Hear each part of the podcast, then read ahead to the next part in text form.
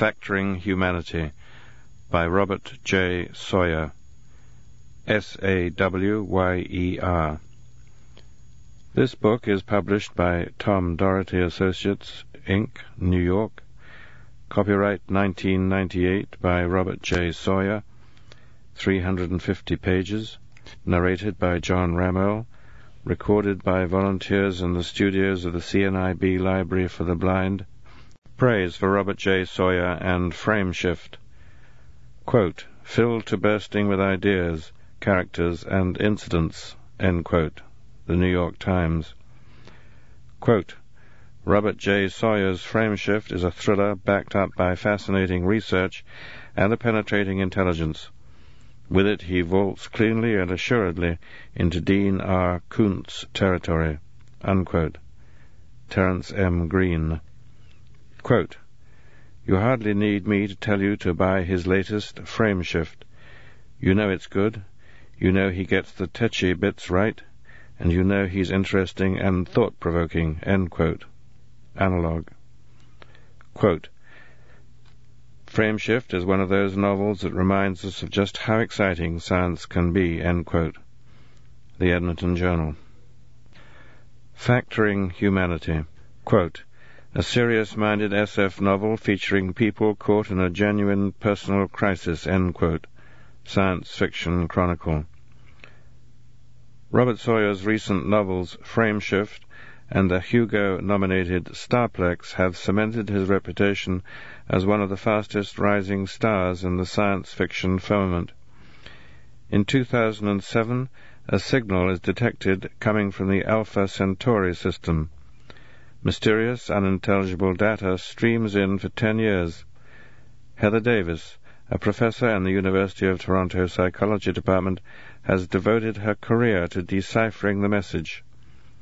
Her estranged husband, Kyle, is working on the development of artificial intelligence systems and new computer technology utilizing quantum effects to produce a near infinite number of calculations simultaneously. When Heather achieves a breakthrough, the message reveals a startling new technology that rips the barriers of space and time, holding the promise of a new stage of human evolution. In concert with Kyle's discoveries of the nature of consciousness, the key to limitless exploration, or the end of the human race, appears close at hand. Robert Sawyer creates his most gripping thriller yet, a pulse-pounding tour of the farthest reaches of technology. Robert J. Sawyer lives in Thornhill, Ontario. Jacket art and design by Shelley Eshkar and Jan Uretsky. Author photo by Carolyn Clink. A Tor hardcover. Distributed in the United States by St. Martin's Press, 175 Fifth Avenue, New York, New York, 10010. Distributed in Canada by H.B. Fenn and Company Limited. Printed in the USA. Novels by Robert J. Sawyer. Golden Fleece. Far Seer. Fossil Hunter, Foreigner, End of an Era, The Terminal Experiment, Starplex, Frameshift, Illegal Alien, Factoring Humanity. For Asbed Bedrosian, who has lived far away from Toronto now for ten times longer than the two years he spent here, and is still one of my best friends. Thank goodness for email. Acknowledgements. Sincere thanks to my agent, Ralph Vicinanza, and his associate, Christopher Lotz. My editor at Tor, David G. Hartwell. Joy Chamberlain and Jane Johnson of HarperCollins UK. Rudy Rucker. Tad Dembinski. Tom Doherty. Andy LeCount. Jim Minns and Linda Quinton of Tor, and Robert Howard and Suzanne Holsworth of H.B. Fenn. Special thanks to Ottawa artist Larry Stewart, who graciously provided the line drawings. Many thanks to those who read and commented on all or part of the manuscript Ted Bleney, Linda C. Carson, Merle Caskey, David Livingstone, Clink, Martin Crumpton, James Alan Gardner, Terence M. Green, Tom McGee, Howard Miller, Ariel Reich, Alan B. Sawyer, Edo van Belkom, and especially to my lovely wife, Carolyn Clink. Quote, What is mind? No matter. What is matter? Never mind. End quote. Thomas Hewitt Key, 1799 to 1875, British classicist. The messages from space had been arriving for almost ten years now. Reception of a new page of data began every thirty hours and fifty-one minutes, an interval presumed to be the length of the day on the sender's homeworld. To date, 2,841 messages had been collected. Earth had never replied to any of the transmissions.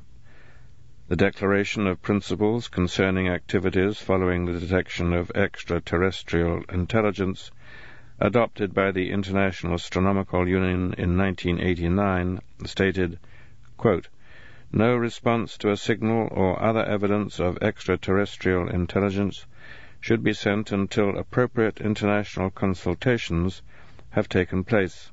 End quote. With 157 countries comprising the United Nations, that process was still going on. There was no doubt about the direction the signals were coming from. Right ascension 14 degrees, 39 minutes, 36 seconds. Declination minus 60 degrees, 50.0 minutes. And parallactic studies reveal the distance, 1.34 parsecs from Earth. The aliens sending the messages apparently lived on a planet orbiting the star Alpha Centauri A, the nearest bright star to our Sun. The first eleven pages of data had been easily deciphered. They were simple graphical representations of mathematical and physical principles, plus the chemical formulas for two seemingly benign substances. But although the messages were public knowledge, no one anywhere had been able to make sense of the subsequent decoded images. Chapter 1 Heather Davis took a sip of her coffee and looked at the brass clock on the mantelpiece. Her nineteen-year-old daughter Rebecca had said she'd be here by 8 p.m., and it was already 8.20. Surely Becky knew how awkward this was. She had said she'd wanted a meeting with her parents, both of them, simultaneously. That Heather Davis and Kyle Graves had been separated for almost a year now didn't enter into the equation. They could have met at a restaurant, but no. Heather had volunteered the house, the one in which she and Kyle had raised Becky and her older sister Mary, the one Kyle had moved out of last August. Now, though, with the silence between her and Kyle having stretched on for yet another minute, she was regretting that spontaneous offer. Although Heather hadn't seen Becky for almost four months, she had a hunch about what Becky wanted to say. When they spoke over the phone, Becky often talked about her boyfriend, Zack. No doubt she was about to announce an engagement. Of course, Heather wished her daughter would wait a few more years, but then again, it wasn't as if she was going to university. Becky worked in a clothing store on Spadina. Both Heather and Kyle taught at the University of Toronto, she in psychology, he in computer science. It pained them that Becky wasn't pursuing higher education. In fact, under the Faculty Association agreement, their children were entitled to free tuition at U of T. At least Mary had taken advantage of that for one year before... No. No, this was a time of celebration. Becky was getting married. That was what mattered today. She wondered how Zack had proposed, or whether it had been Becky who had popped the question. Heather remembered vividly what Kyle had said to her when he'd proposed, twenty-one years ago, back in 1996. He'd taken her hand, held it tightly, and said, I love you, and I want to spend the rest of my life getting to know you. Heather was sitting in an overstuffed, easy chair. Carl was sitting on the matching couch. He'd brought his datapad with him and was reading something on it. Knowing Carl, it was probably a spy novel. The one good thing for him about the rise of Iran to superpower status had been the revitalization of the espionage thriller. On the beige wall behind Kyle was a framed photoprint that belonged to Heather. It was made up of an apparently random pattern of tiny black and white squares, a representation of one of the alien radio messages. Becky had moved out nine months ago, shortly after she'd finished high school. Heather had hoped Becky might stay at home a while, the only other person in the big empty suburban house now that Mary and Kyle were gone. At first, Becky came by the house frequently, and according to Kyle, she had seen her father often enough too. But soon the gaps between visits grew longer and longer, and then she stopped coming altogether.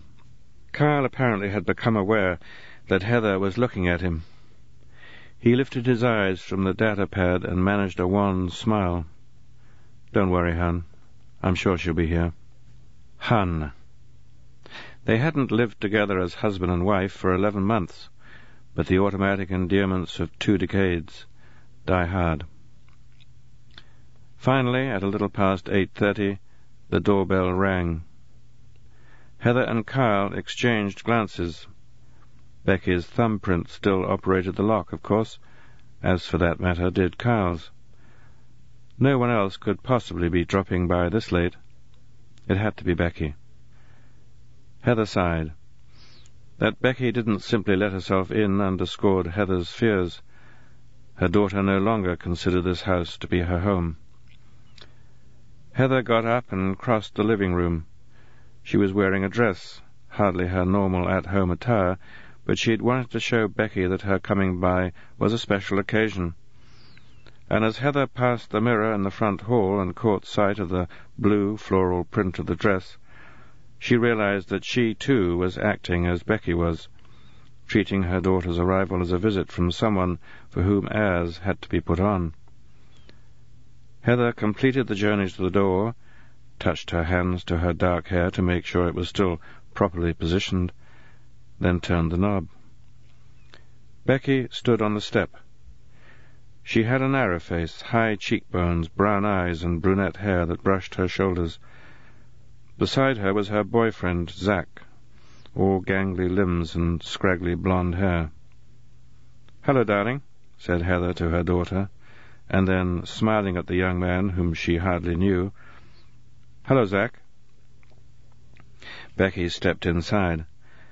Heather thought perhaps her daughter would stop long enough to kiss her, but she didn't. Zack followed Becky into the hall, and the three of them made their way up into the living room, where Kyle was still sitting on the couch. Hi, Pumpkin, said Kyle, looking up. Hi, Zack. His daughter didn't even glance at him. Her hand found Zack's, and they intertwined fingers. Heather sat down in the easy chair and motioned for Becky and Zack to sit as well. There wasn't enough room on the couch next to Carl for both of them. Becky found another chair, and Zack stood behind her, a hand on her left shoulder. It's so good to see you, dear, said Heather. She opened her mouth again, realized that what was about to come out was a comment on how long it had been, and closed it before the words got free. Becky turned to look at Zack. Her lower lip was trembling. What's wrong, dear? asked Heather, shocked. If not an engagement announcement, then what? Could Becky be ill? In trouble with the police? She saw Kyle lean slightly forward. He, too, was detecting his daughter's anxiety. Go ahead, said Zack to Becky. He whispered it but the room was quiet enough that Heather could make it out. Becky was silent for a few moments longer. She closed her eyes, then reopened them. Why? she said, her voice quavering. Why, what, dear? said Heather. Not you, said Becky. Her gaze fell for an instant on her father, then it dropped to the floor. Him, Why, what? asked Kyle, sounding as confused as Heather felt. The clock on the mantelpiece chimed. It did that every quarter hour. Why, said Becky, raising her eyes again to look at her father, did you... Say it, whispered Zack forcefully. Becky swallowed, then blurted it all out. Why did you abuse me? Kyle slumped against the couch. The datapad, which had been resting on the couch's arm, fell to the hardwood floor with a clattering sound. Kyle's mouth hung open. He looked at his wife. Heather's heart was racing. She felt nauseous. Kyle closed his mouth, then opened it again. Pumpkin, I never... Don't deny it, said Becky. Her voice was quaking with fury. Now that the accusation was out, a dam had apparently burst. Don't you dare deny it. But, Pumpkin, and, and don't call me that. My name is Rebecca. Kyle spread his arms. I'm sorry, Rebecca. I didn't know it bothered you, my calling you that. Damn you, she said. How could you do that to me? I never. Don't lie. For God's sake, at least have the guts to admit it. But I never. Rebecca, you're my daughter. I'd never hurt you. You did hurt me. You ruined me. Me and Mary. Heather rose to her feet. Becky!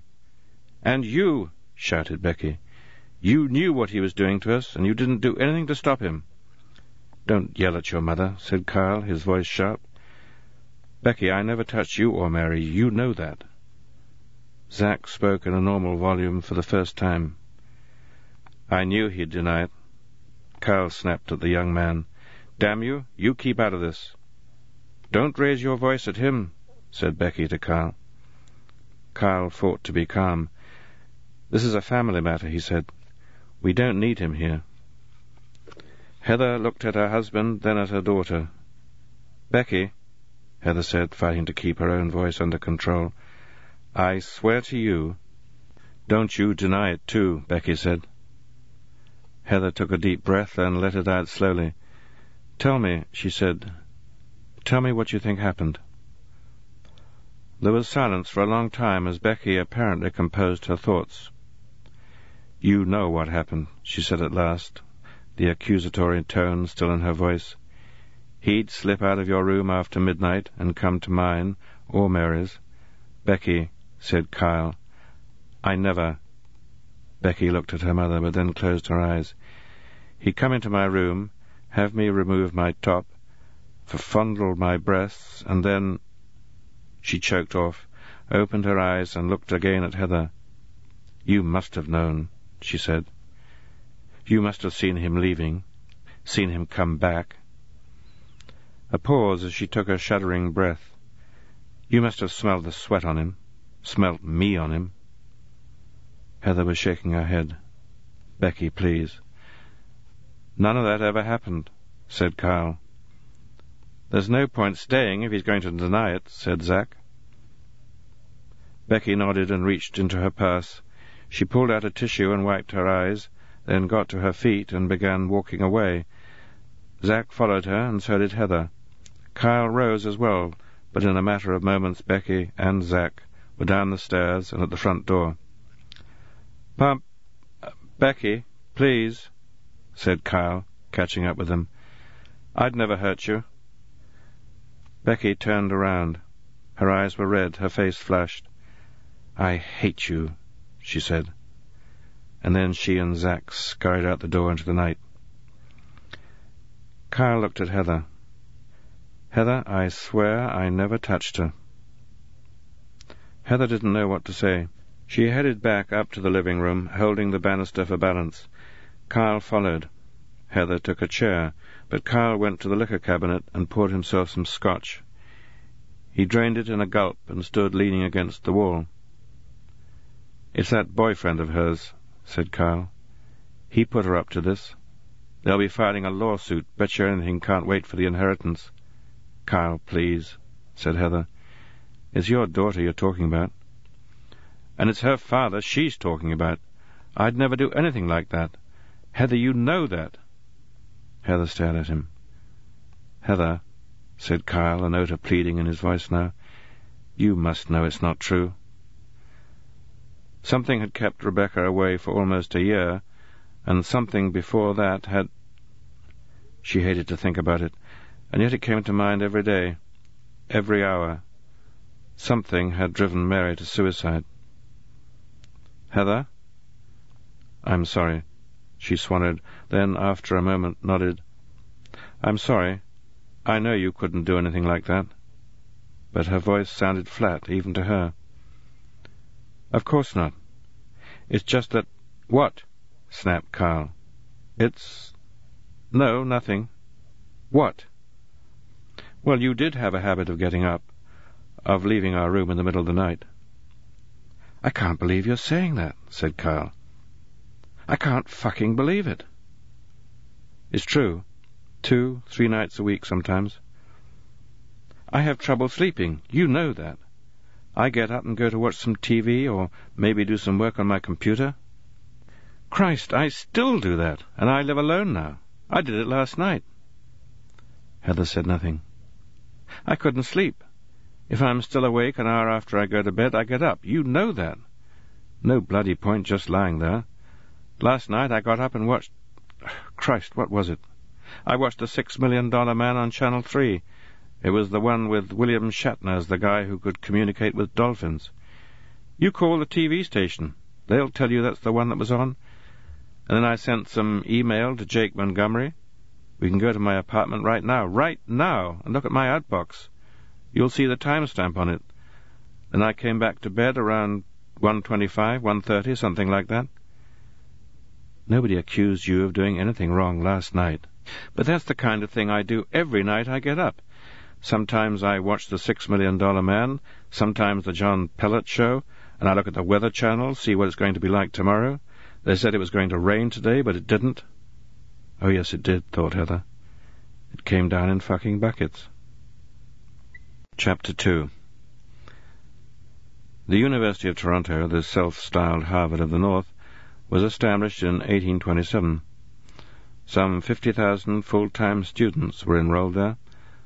The main campus was downtown, not surprisingly anchored at the intersection of University Avenue and College Street. But although there was a traditional central campus, U of T also spilled out into the city proper, lining St. George Street and several other roads with a hodgepodge of 19th, 20th, and early 21st century architecture. The university's most distinctive landmark was the Robarts Library, often called Fort Book by students, a massive, complex concrete structure. Kyle Graves had lived in Toronto all of his forty-five years. Still, it was only recently that he had seen an architect's model of the campus and realized that the library was shaped like a concrete peacock, with the hooded Thomas Fisher Rare Books Tower rising up as a beaked neck in front and two vast wings spreading out behind. Unfortunately, there was no place on campus where you could look down on Robarts to appreciate the design. U of T did have three associated theological colleges, Emmanuel, affiliated with the United Church of Canada, the Presbyterian Knox, and the Anglican Wycliffe. Perhaps the peacock was meant to be seen only by God or visitors from space sort of a Canadian Plains of Nazca. Kyle and Heather had separated shortly after Mary's suicide. It had been too much for both of them, and their frustration over not understanding what had happened had spilled out in all sorts of ways. The apartment Kyle lived in now was a short walk from Downsview subway station in suburban Toronto. He'd taken the subway down to St. George Station this morning and was now walking the short distance south to Dennis Mullin Hall, which was located at 91 St. George Street, directly across the road from the Robarts Library. He passed the Bata Shoe Museum, the world's largest museum devoted to footwear, housed in another miracle of 20th century design, a building that looked like a slightly squashed shoebox. One of these days he'd actually go inside. In the distance, down at the lake shore, he could see the CN Tower, no longer the world's tallest freestanding structure, but still one of its most elegant. After about two minutes, Kyle reached Mullin Hall, the new four-story circular building that housed the Artificial Intelligence and Advanced Computing Department. Kyle entered through the main sliding glass doors. His lab was on the third floor, but he took the stairs instead of the waiting elevator. Ever since his heart attack four years ago, he'd made a point of getting little bits of exercise whenever he could. He remembered when he used to huff and puff after just two flights of stairs, but today he emerged without breathing hard at all. He headed down the corridor, the open atrium on his left, until he reached his lab. He pressed his thumb against the scanning plate, and the door slid open. "Good morning, Dr. Graves," said a rough male voice as he entered the lab. "Good morning, Cheetah. I have a new joke for you, Dr. Graves." Kyle took off his hat and hung it on the old wooden coat rack. Universities never threw anything out. This one must have dated back to the 1950s. He started the coffee maker, then took a seat in front of a computer console, its front panel banked at 45 degrees. In the center of the panel were two small lenses that tracked in unison, like eyes. There's this French physicist, see? said Cheetah's voice coming from a speaker grill below the mechanical eyes. This guy's working at CERN, and he's devised an experiment to test a new theory. He starts up the particle accelerator and waits for the results of the collision he's arranged. When the experiment is over, he rushes out of the control room into the corridor, holding a printout showing the trails of the resulting particles. There he runs into another scientist.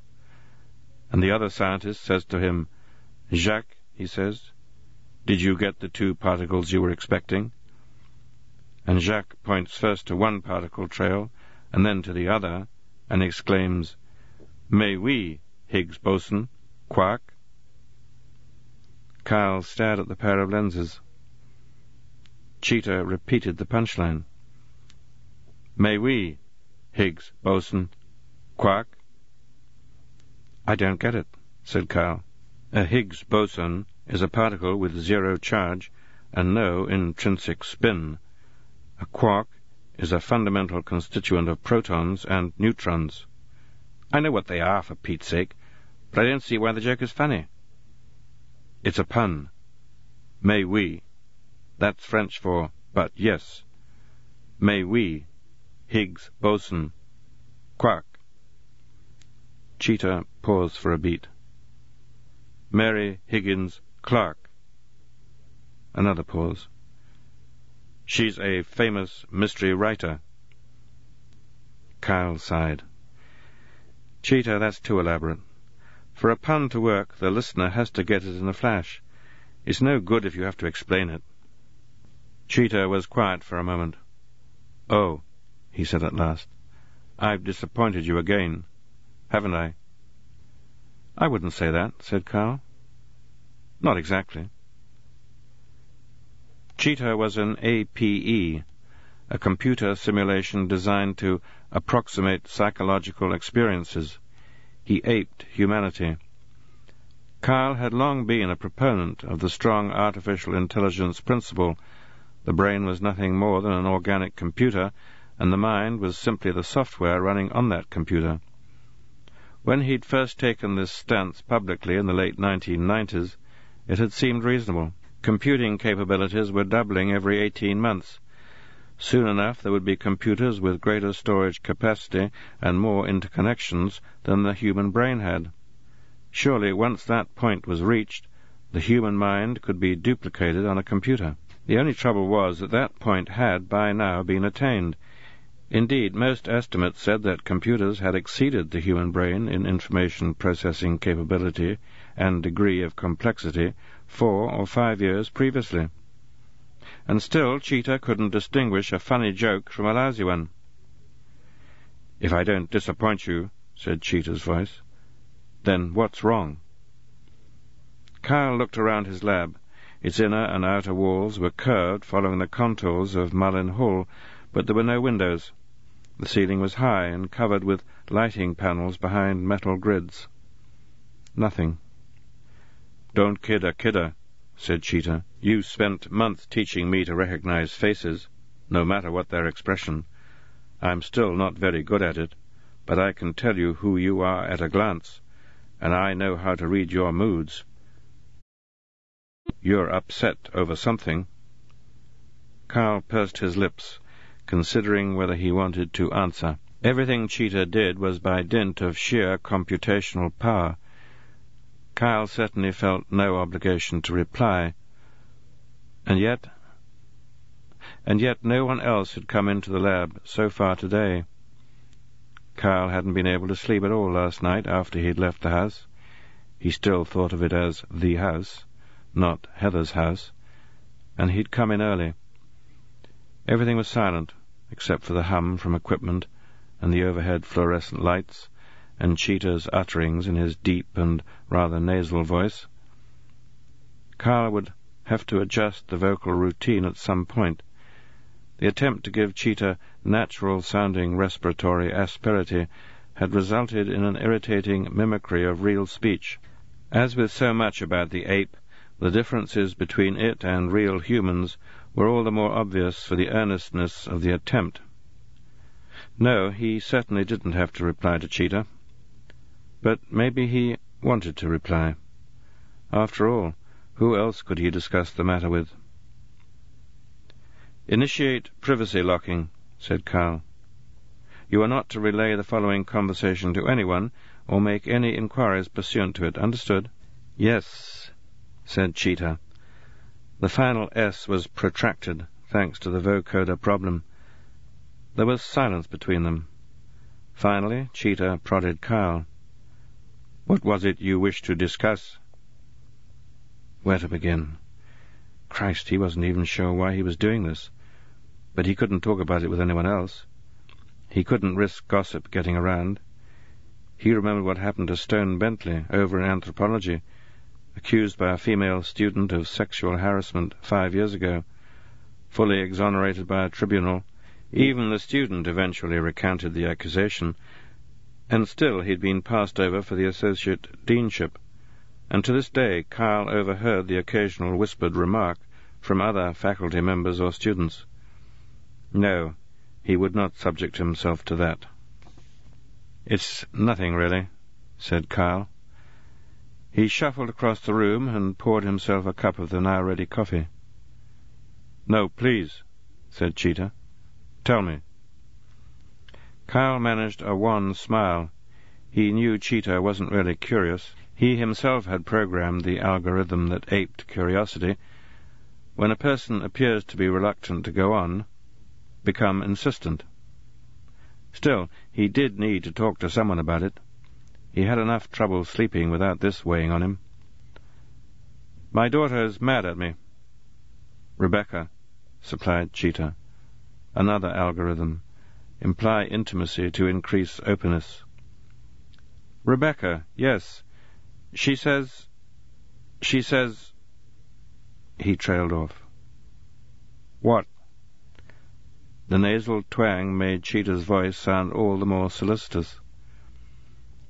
She says I molested her. In what way? Kyle exhaled noisily. No real human would have to ask that question. Christ, this was stupid. In what way? asked Cheetah again, no doubt after his clock indicated it was time to prod once more. Sexually, said Kyle softly. The microphone on Cheetah's console was very sensitive. Doubtless he heard.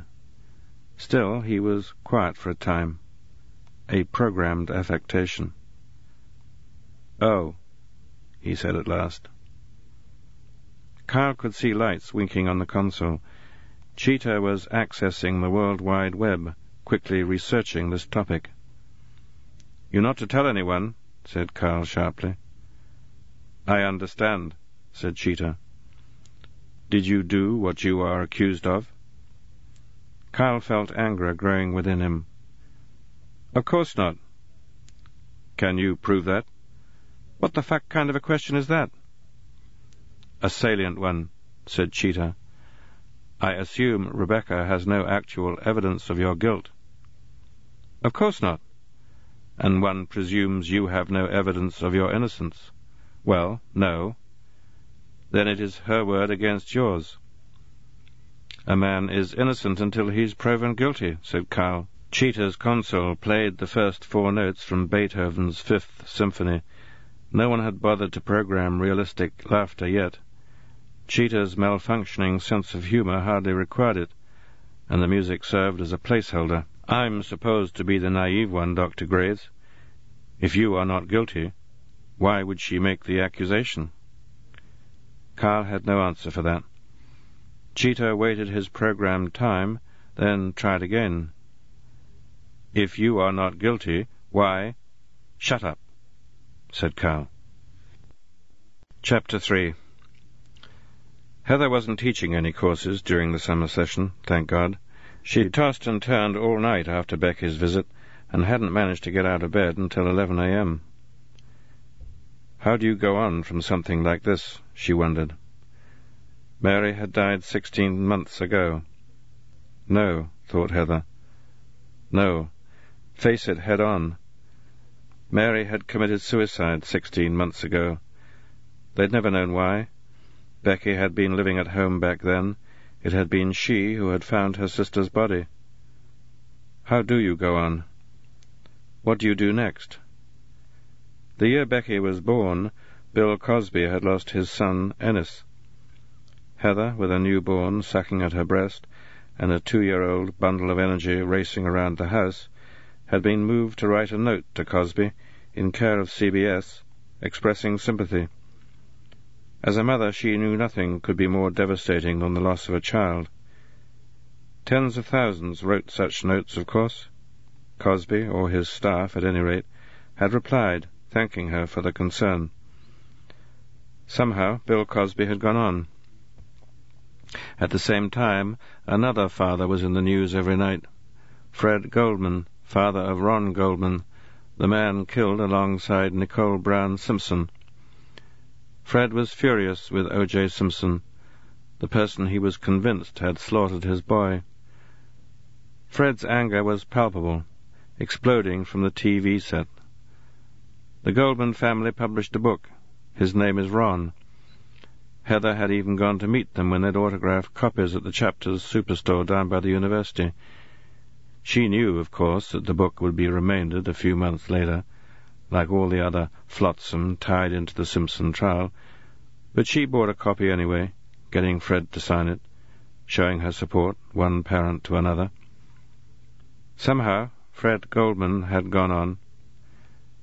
When Mary had killed herself, Heather had looked to see if the Goldman book was still among their collection. It was indeed, standing on a living-room shelf next to Margaret Atwood's Alias Grace, another hardcover Heather had broken the budget for at about the same time. Heather had taken down the Goldman book and opened it. There were pictures of Fred in it, but all of them were happy family shots, not the face she remembered, the one seething with fury all of it directed at Simpson. When your child takes his or her own life, where do you direct the anger? At whom do you aim it? The answer is no one. You internalize it, and it eats you up from the inside, bit by bit, day by day. And the answer is everyone. You lash out at your husband, your other child, your co-workers, Oh, yes, you go on, but you're never the same. But now, now, if Becky was right, if Becky was right, there was someone to aim the anger at. Kyle, Becky's father, Heather's estranged husband. As she walked south along St. George Street, she thought about that framed alien radio message on their living room wall Heather was a psychologist. She had spent the last decade trying to decipher the alien messages, trying to plumb the alien mind. She knew that particular message better than anyone else on the planet did. She'd published two papers about it, and yet she still had no idea what it really said. She didn't really know it at all. Heather had known Kyle for almost a quarter of a century. But did she really know him at all? She tried to clear her mind, tried to set aside the shock of the night before. The sun was bright that afternoon. She squinted against it and wondered again about the aliens who were sending the messages. If nothing else, sunlight like this was something humans shared with the centaurs. No one knew what the aliens looked like, of course, but political cartoonists had taken to drawing them like their namesakes from Greek mythology. Alpha Centauri A was almost an exact twin for Earth's Sun. Both were spectral class G2V. Both had a temperature of 5,800 Kelvin, so both shone down on their planets with the same yellow-white light. Yes, cooler, smaller Alpha Centauri B might add an orange hue when it too was visible in the sky, but there would be times when only A would be up, and at those times the centaurs and the humans would have looked out on identically illuminated landscapes.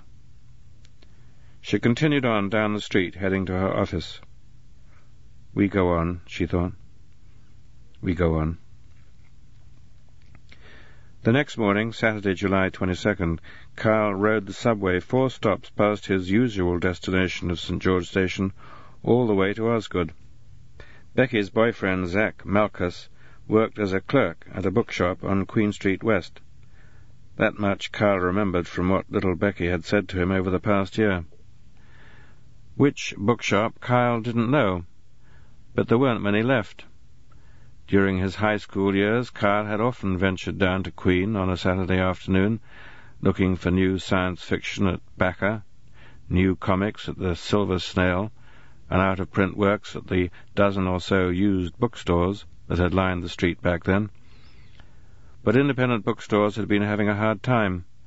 Most had either relocated to less trendy areas, where the rent was more modest, or had simply gone out of business. These days, Queen Street West was home mostly to trendy cafes and bistros, although the Rococo headquarters of one of Canada's broadcasting empires was located near the subway exit at University Avenue. There couldn't be more than three or four bookstores left, so Kyle decided to simply try them all. He began with Venerable Pages on the north side. He looked around. Unlike Becky, Zack was in university, so he presumably probably did work on weekends rather than during the week. But there was no sign of Zack's blond, rangy form. Still, Kyle went up to the cashier, a stunning East Indian woman with eight earrings. Hello, he said. She smiled at him. Does Zack Malkus work here? We got a Zack Barboni, she said. Kyle felt his eyes widening slightly. When he'd been a kid, everyone had had normal names David, Robert, John, Peter. The only Zack he'd ever heard of was the bumbling Zachary Smith on the old TV series Lost in Space. Now it seemed that every kid he ran into was a Zack or an Odin or a Wing. No, that's not him, said Kyle. Thanks, anyway. He continued west. Panhandlers hit him up for donations along the way. There'd been a time in his youth when panhandlers were so rare in Toronto that he could never bring himself to say no. But they had become plentiful in downtown, although they always solicited with studied Canadian politeness. Kyle had perfected the straight-ahead Torontonian gaze, jaw set, never meeting the eyes of a beggar, but still making his head swing through a tiny arc of no to each request. It would be rude, after all, to completely ignore someone who was talking to you. Toronto the Good, he thought, recalling an old advertising slogan. Although the beggars today were a mixed group, many were native Canadians, what Kyle's father still called Indians. In fact, Kyle couldn't remember the last time he'd seen a native Canadian anywhere except begging on a street corner, although there were doubtless still many on reservations someplace. Several years ago, he'd had a couple of natives in one of his classes, sent there on a now defunct government program, but he couldn't think of a single U of T faculty member, even ironically in native studies, who was a Canadian Aborigine. Kyle continued on till he came to Bakka. The store had started on Queen West in 1972, had moved away a quarter century later, and now was back, not far from its original location. Kyle felt sure he'd have remembered, and that Becky would have mentioned it. Zack worked now? Still, painted on the shop's plate glass front window was the derivation of the store's name. Bakka, noun, myth. In Fremen legend, the weeper who mourns for all mankind. Bakka must be working overtimes these days, thought Kyle. He entered the store and spoke to the bearded elfin man behind the counter, but no Zack Malkus worked there either. Kyle continued to search. He was wearing a Tilley's safari shirt and blue jeans, not much different from what he wore while teaching. The next store was about a block farther along on the south side of the street. Kyle waited for a red and white streetcar, recently converted to maglev travel, to hum quietly past, then made his way across. This store was much more upscale than Bakka. Someone had recently put a lot of money into renovating the old brownstone building that housed it, and the stone facade had been sandblasted clean. Most people drove skimmers these days, but many of the buildings still carried the grime of decades of automobile exhaust. A chime sounded as Kyle entered. A dozen or so patrons were in the shop. Perhaps in response to the chime, a clerk appeared from behind a dark wooden bookcase. It was Zack. Miss, Mr. Graves, he said. Hello, Zack. What are you doing here? he said with venom, as if any reference to Kyle was distasteful. I need to talk to you. Dismissively. I'm working. I can see that. When's your break? Not until noon. Kyle did not look at his watch. I'll wait. But I have to talk to you, Zack. You owe me that much. The boy pursed his lips, thinking. Then he nodded. Kyle did wait. Normally he liked browsing in bookshops, especially the kind with real paper volumes, but he was too nervous to concentrate today. He spent some time looking at an old copy of Colombo's Canadian quotations, reading what people had said about family life. Colombo contended that the most famous Canadian quotation of all was McLuhan's, The medium is the message. That was likely true, but one that was uttered more frequently, even if it wasn't uniquely Canadian, was, My children hate me. There was still some time to kill. Kyle left the store. Next door was a poster shop. He went in and looked around. It was decorated all in chrome and black enamel. There were lots of Robert Bateman wildlife paintings, some group of seven stuff, a series of prints by Jean-Pierre Normand, photo portraits of current pop music stars, old movie posters, from Citizen Kane to The Fall of the Jedi, hundreds of holo posters of landscapes and spacescapes and seascapes. And Dali. Kyle had always liked Dali.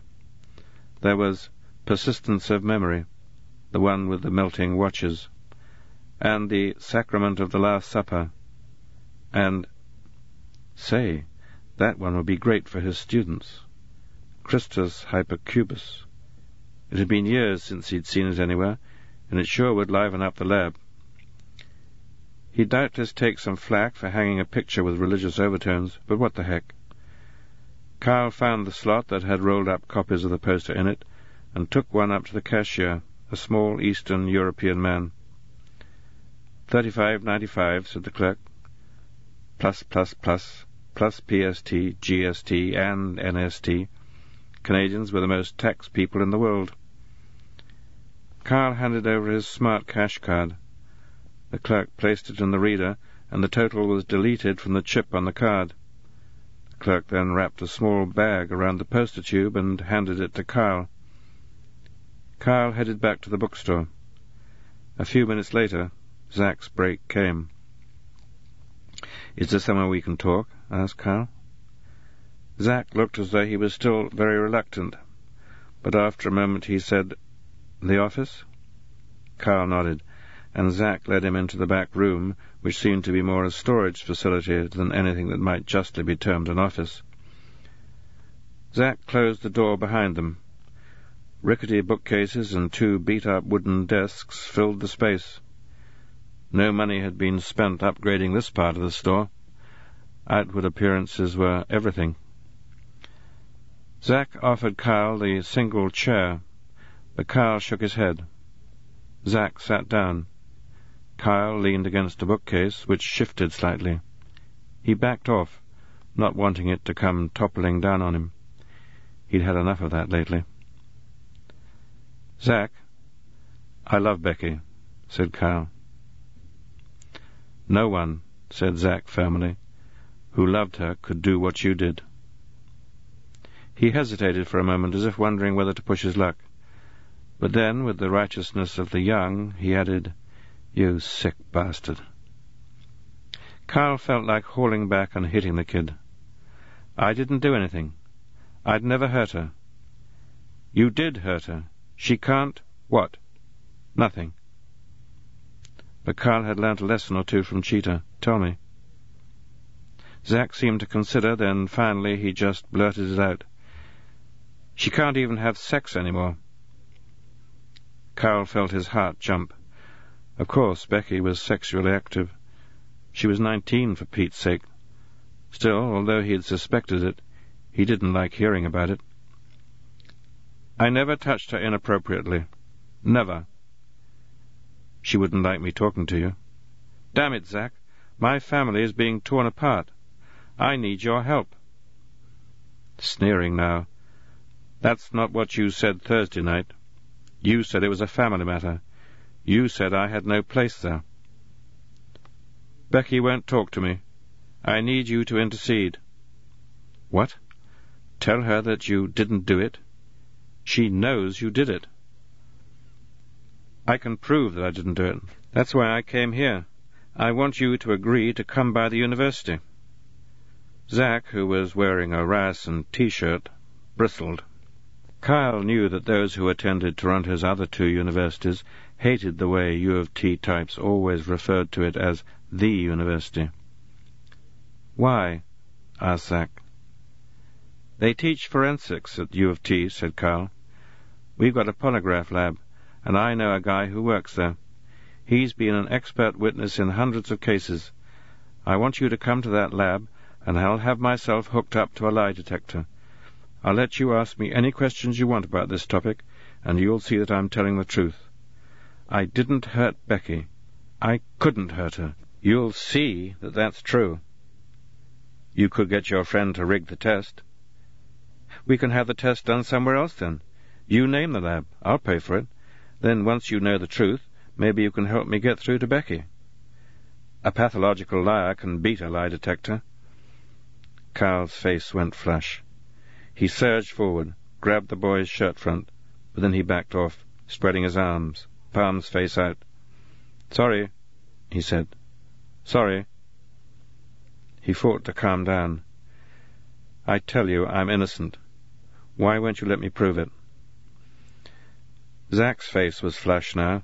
Adrenaline must have surged through him when he thought Kyle was going to rough him up. I don't need you to take a test, he said, his voice ragged. Becky told me what you did. She's never lied to me. Of course she has, thought Kyle. People lie to other people all the time. I didn't do this, he said again. Zack shook his head. You don't know the kinds of problems Becky had. She's getting better now, though. She cried for hours after we left your place on Thursday. But she's a lot better. But, Zack, you know that Becky and I have lived apart for almost a year now. If I had really been doing something wrong, surely she would have left earlier, or at least have said something as soon as she got out of the house. Why on earth? You think this is easy to talk about? Her therapist says... Therapist? Kyle felt as if he'd been struck. His own daughter was in therapy? Why the fuck didn't he know this? What the hell was she in therapy for?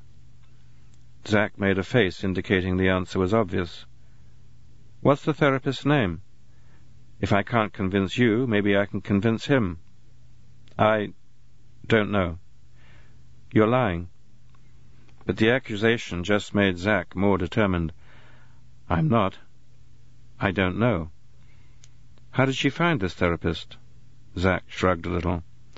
It was the same one her older sister had used. Mary?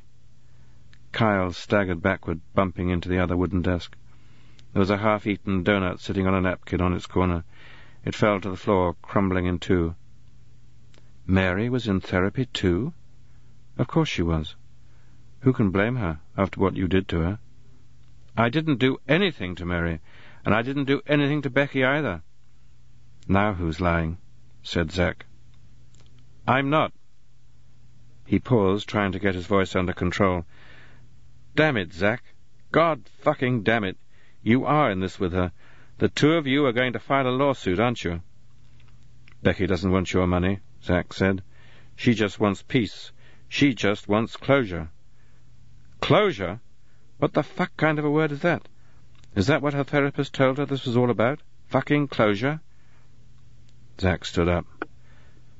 Mr. Graves, go home. And for God's sake, get to a therapist yourself.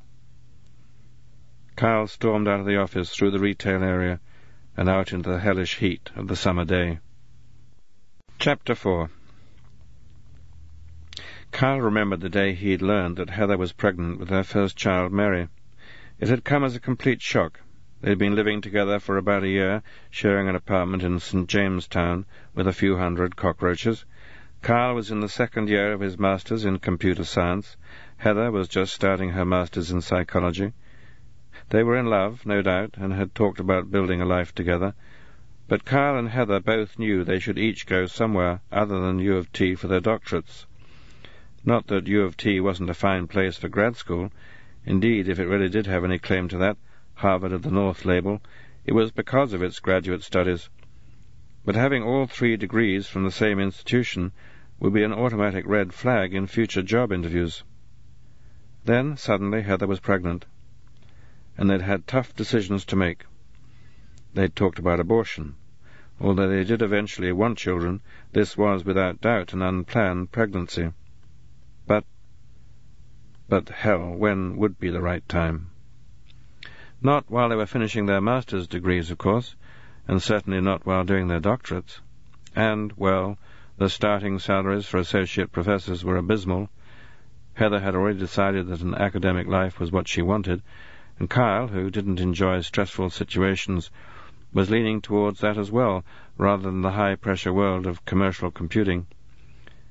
And then, of course, they wouldn't really be secure until at least one of them had tenure. And by then, by then, more than a decade would have slipped by, and Heather would be into the high-risk age for pregnancy. Choices. Turning points. It could go one way or the other. At last they had opted to have the child. Countless student couples had done the same over the years. It would be difficult, a stretch financially, an additional demand on their already overtaxed time, but it would be worth it. Surely it would be worth it. Kyle remembered vividly the class he'd been in the day Heather had told him she was pregnant. It had seemed so appropriate somehow. Suppose, Professor Papineau had said to the dozen students in the seminar that had seemed to start out a long way from computer science, that you live just north of Queen's Park and you work just south of it. Further, suppose that you walk to work each day. You're faced with a choice every morning. You can't walk down the centre line since the Parliament buildings get in the way. Of course, I'm sure there have been times when many of us would have wanted to plough through the legislature in a tank, but I digress. Laughter from the students. Papineau had been a wonderful prof. Kyle had gone to his retirement dinner fifteen years later, but hadn't seen him since. No, said Papineau, once the chuckling had stopped. You have to go around the buildings, either to the east or to the west. Each way is pretty much the same distance. You leave home at the same time, and you arrive at work at the same time, regardless of which route you choose. So, which route do you choose? You, there, Kyle. Which way would you go? Kyle had his beard even back then, as today it was red even though his hair was black. But in those days he'd kept it scruffy, unkempt, never trimming it, never shaving his neck beneath. He cringed now to think about it. Down the west, he said. shrugging to convey that it was a purely arbitrary selection. A fine choice, said Papineau. But it's not the only choice, and in the many worlds interpretation of quantum mechanics, we believe that at any time a choice can be made one way, the alternative choice is also made, but in a parallel universe. If Kyle did indeed come down the west side in this universe, there would also exist a parallel universe in which he came down the east side. But surely that's just a metaphor, said Glenda, a student Kyle sometimes thought he might have pursued had he not already met Heather. Surely there's really only one universe, no? Or, said D'Annunzio, a biker type, who always seemed out of place in class, even if another universe does exist, there's no way to prove it, so it's not a falsifiable hypothesis, and therefore not real science. Papineau grinned broadly. You know, he said, if this were a nightclub performance, people would accuse me of having planted the two of you in the audience. Let's look at that question. Is there any direct evidence that multiple universes might exist? Roopchand. Will you get the lights, please? A student in the back stood up and turned off the lights. Papineau moved next to a slide projector sitting on a metal cart. He turned it on. A diagram appeared on the screen. This picture shows some experimental apparatus, said Papineau. At the top we have a light bulb. In the middle there's a bar representing a horizontal wall as seen from above. You see those two breaks in the bar? Those are two vertical slits that go right through the wall, one on the left and one on the right. He used a small telescoping pointer to indicate these and at the bottom we have a horizontal line representing a sheet of photographic film seen edge-on from above. The wall in the middle is like Queen's Park, and the two slits are like the two possible paths around the Parliament buildings, one on the east and one on the west. He paused while the students digested this. Now, what happens when we turn on the light bulb? He pushed a key. The carousel clicked around, and a new slide came on. The photographic film at the bottom showed a zebra pattern of light and dark lines. You all know what that is from high school physics, right? It's an interference pattern. Light from the bulb, travelling like a wave, passes through the two slits, which behave now like two separate light sources, each with waves of light emanating from it. Well, when the two sets of waves crash against the photographic plate, some of the waves cancel out, leaving dark areas, and others reinforce each other, making the bright bands. Some students nodded. But you also know from high school physics that light doesn't always behave like a wave. Sometimes it behaves like a particle, too. And, of course, we call particles of light photons. Now, what happens if we turn down the power going to the light bulb? What happens when the power is turned down so low that photons are coming out of the light bulb one at a time? Anyone? A red-headed woman held up her hand. Yes, Tina, said Papineau. Well, if only one photon is going through, then it should make one little spot of light on the photographic film, assuming it finds its way through one of the slits. Papineau smiled. That's what you'd expect, yes. But even when photons are released one at a time, you still get the light and dark bands. You still get interference patterns. But how can you get interference if there's only one particle passing through at a time? asked Kyle. I mean, what's the particle interfering with? Papineau raised his index finger. That is the question. And there are two possible answers. The one that's simply weird is that in transit between the light bulb and the film, the single photon breaks up into a series of waves, some of which go through one slit and some through the other, forming the interference pattern. But the other answer, the really interesting answer, is that the photon never breaks up, but rather remains a discrete particle, and as such, it has no choice but to go through only one of the two possible slits in this universe. But just as you, Kyle, could have taken either route around Queen's Park, so the photon could have taken the path through either slit. And in a parallel universe, it took the other path. But how come we see the interference pattern? asked D'Annunzio, chewing gum as he spoke. I mean, if we stood south of the Parliament buildings, we'd never see two versions of Graves, one coming around the east side and one around the west. Excellent question, crowed Papineau. The answer is that the two-slit experiment is a very special example of parallel universes. The original single universe splits into two universes once the photon encounters the slits but the two universes exist separately only so long as the photon is travelling. Since it makes no difference now or ever which path the photon actually took, the universes collapse back together into a single universe. The only evidence that the two universes ever existed is the interference pattern left behind on the film. But what if it does make a difference which slit was chosen? asked Roopchand from the back. Any experiment you can devise in which the choice of slit actually matters.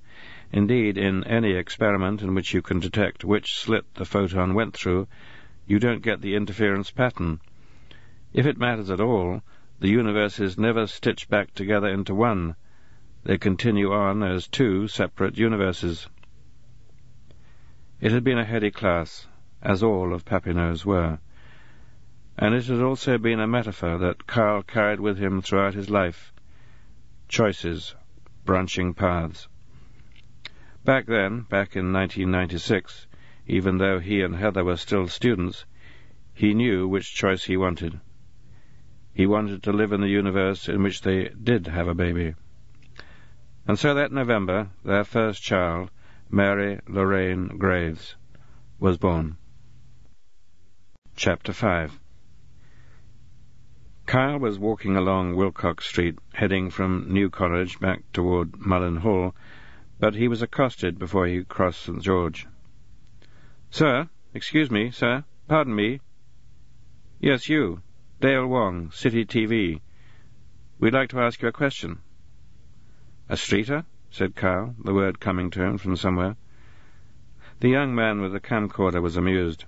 Exactly, sir. A streeter. Here's our question. Today is the tenth anniversary of the receipt of the first radio message from Alpha Centauri. Is it really? Yes, sir. How has it affected you this past decade, knowing that there's intelligent life elsewhere in the universe? Kyle frowned, thinking. Well, that's a good question. It's certainly interesting. My wife actually works on trying to decode the alien radio messages. But how has it changed you? Changed your outlook? Well, I suppose it gives me a little perspective on things. You know, all our problems don't amount to much compared to the limitless universe. The words rang false as they came out. Kyle paused long enough. He knew that the man wouldn't be able to use the video clip without editing. No, no, that's not it. You want the truth? It hasn't changed a damn thing. No matter how big the universe gets, we're always looking inside. Thank you, sir. Thank... Ma'am! Ma'am! A moment of your time, please. Kyle continued to walk.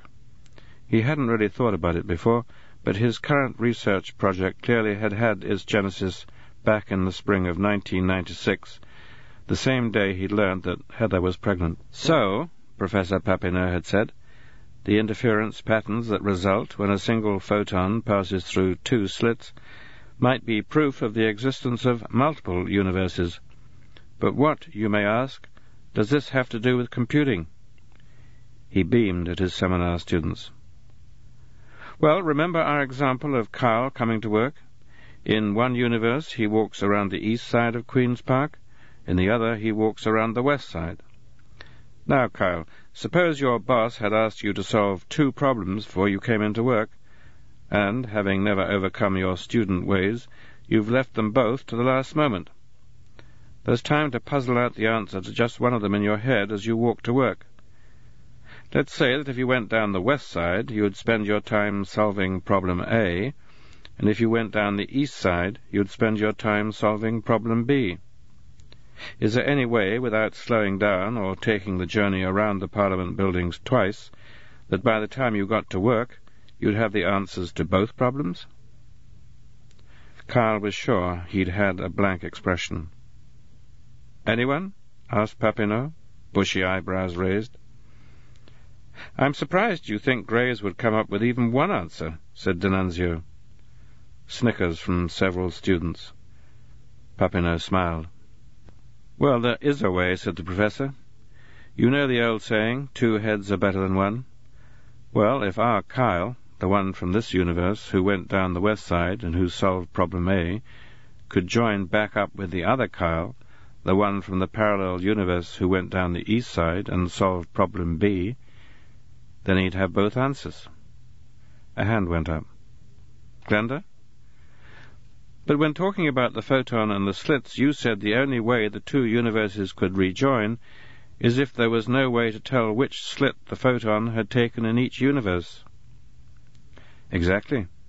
But if we could devise a method by which it made no difference whatsoever which way Kyle went in this universe, indeed a method by which Kyle himself didn't know which way he had gone, and no one saw him during his journey, then at the end of it all, the two universes might stitch back together, but in the rejoined universe, Kyle would know the answer to both problems, even though he'd really had only time to solve one of them. Papineau grinned at the class. Welcome, he said, to the world of quantum computing. He paused. Of course, there were really more than two possible universes for Kyle. He could have stayed home. He could have driven to work. He could have taken a cab. Likewise, it's possible to envision the light bulb experiment with dozens or even hundreds of slits. Well, suppose each of the photons coming off the light bulb represented a single bit of information. Remember, all computing is done with glorified abacuses. We actually move things around in order to compute, whether it's pebbles or atoms or electrons or photons. But if each of those things could simultaneously be in multiple places at once, across parallel universes, extraordinarily complex computing problems could be solved very, very quickly. Consider, for instance, the factoring of numbers. How do we do that?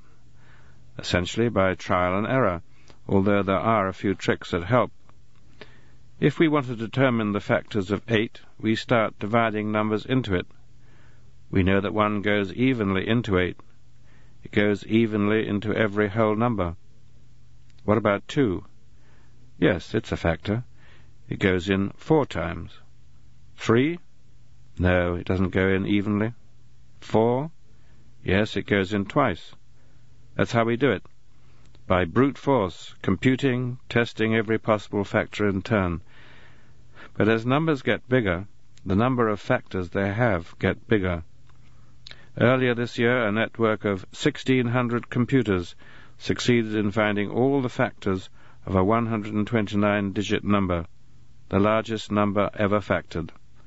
The process took eight months.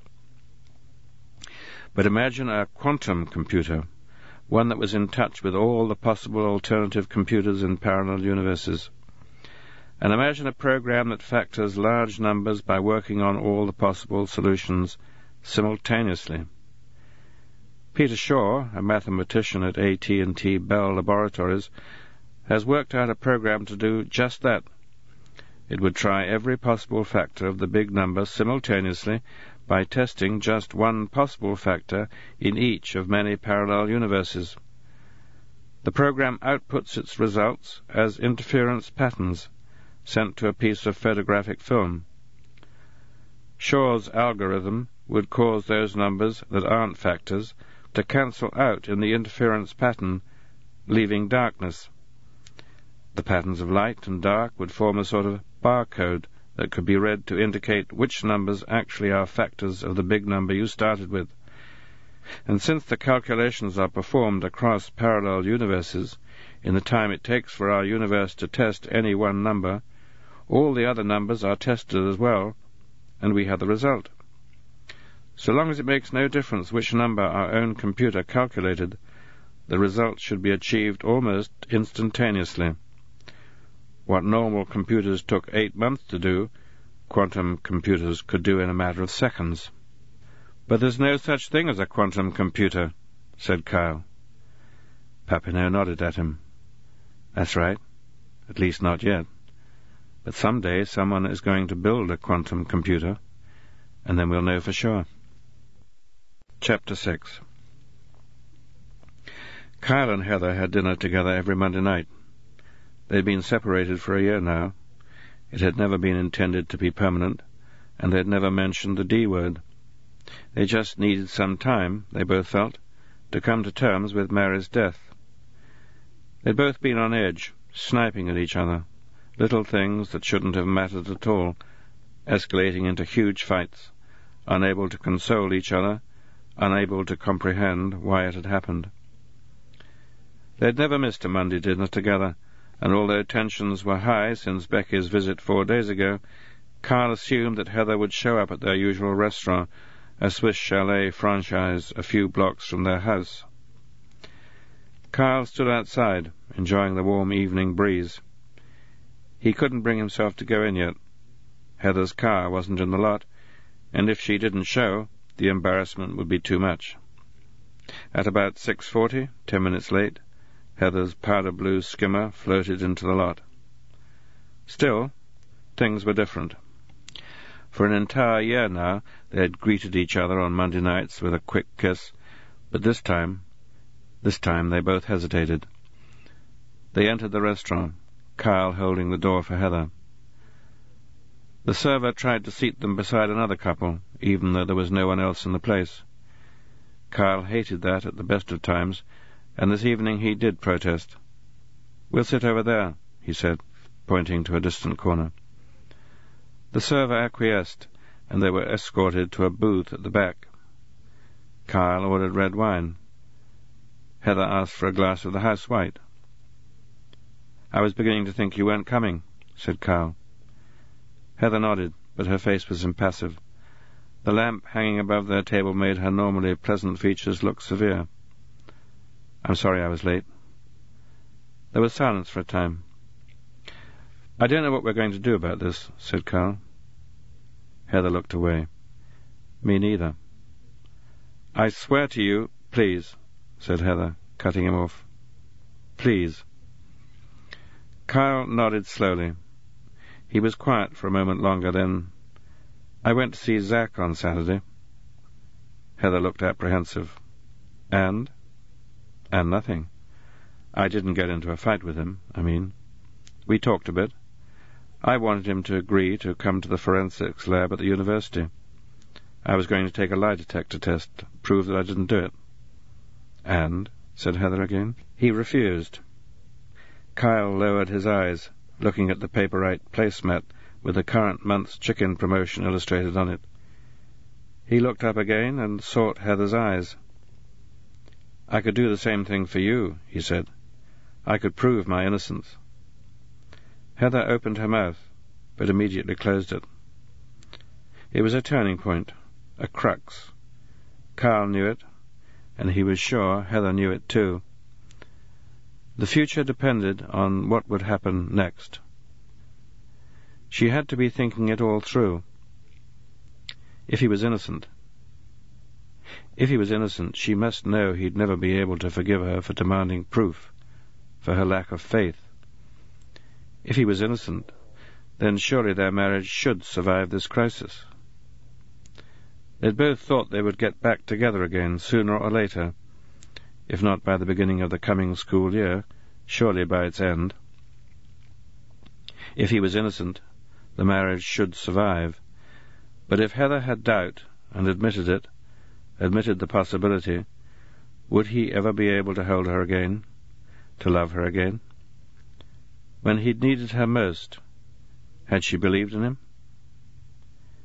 No, she said, closing her eyes. No, that won't be necessary. She looked at him. I know you didn't do anything. Kyle kept his expression neutral. He knew she must be searching his face for any sign that he thought the words might be insincere. Thank you, he said softly. The server returned with their drinks. They ordered a grilled chicken breast and plain baked potato for Kyle, the quarter barbecue chicken dinner with fries for Heather. Did anything else happen with Zack? asked Heather. Kyle took a sip of his wine. He told me that Becky is in therapy. Heather nodded. Yes. You knew that? She started seeing someone after Mary died. It was the same therapist Mary had been going to, said Kyle. Zack told me that. Mary was in therapy too? Good God, I didn't know that. I was shocked too, said Kyle. You'd think she'd have told me. Or me, said Kyle forcefully. Of course, said Heather. Of course. She paused. I wonder if it had anything to do with Rachel. Who? Rachel Cohen. Remember? Mary's friend? She died of leukemia when Mary was eighteen. Oh, yes. Poor girl. Mary had been quite distraught about that. Maybe she started seeing a therapist over it, a little grief counseling, you know. Why wouldn't she have come to you? asked Kyle. Well, I'm hardly a clinician. Besides, no girl wants her mother for a therapist, and I suspect she wouldn't have wanted anyone I might have recommended either. So how would Mary find a therapist? asked Kyle. I don't know, said Heather. Maybe Dr. Redmond recommended somebody. Lloyd Redmond had been Kyle's physician, and later the whole family's physician for nearly thirty years. I'll call him in the morning and see what I can find out. Their meals arrived. They ate mostly in silence, and afterward went to their separate homes. The phone rang in Kyle's lab at 10.30 Tuesday morning. A couple of grad students were present, working quietly inside Cheetah's console. The console's faceplate, including Cheetah's eyes, had been removed and was leaning now against the curving outer wall. The caller ID showed it was Heather, calling from her office in Sidney Smith Hall on the west side of St. George Street, a block farther south. I was right, said Heather. Dr. Redmond did recommend a therapist to Mary several months before she died. What's the therapist's name? Lydia Gurdjieff. She spelled the unusual last name. Ever heard of her? No, I've checked the online directory for the OPA. She's not listed. I'm going to see her, said Kyle. No, said Heather. I think I should go, alone. Kyle opened his mouth to object, but then realized his wife was right. Not only was he the enemy in this therapist's eyes, but Heather, not Kyle, was the trained psychologist. When? he asked. Today, if possible. Thanks, said Kyle. Heather might have shrugged, or nodded, or even smiled encouragingly. There was no way for Kyle to tell. Sometimes he wished video phones had taken off. Hello, Miss Gurdjieff, said Heather, walking into the therapist's consulting room. The walls were covered with blue wallpaper, but it was curling a bit at the seams, revealing the painted surface beneath. Thank you for seeing me. My pleasure, Miss Davis. Or may I call you Heather? Heather wasn't taking any special pains to disguise her identity.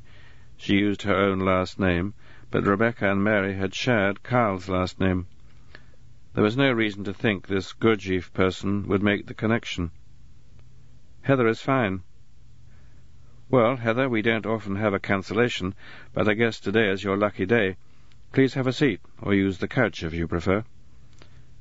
Heather considered for a moment, then, with a little shrug, lay down on the couch.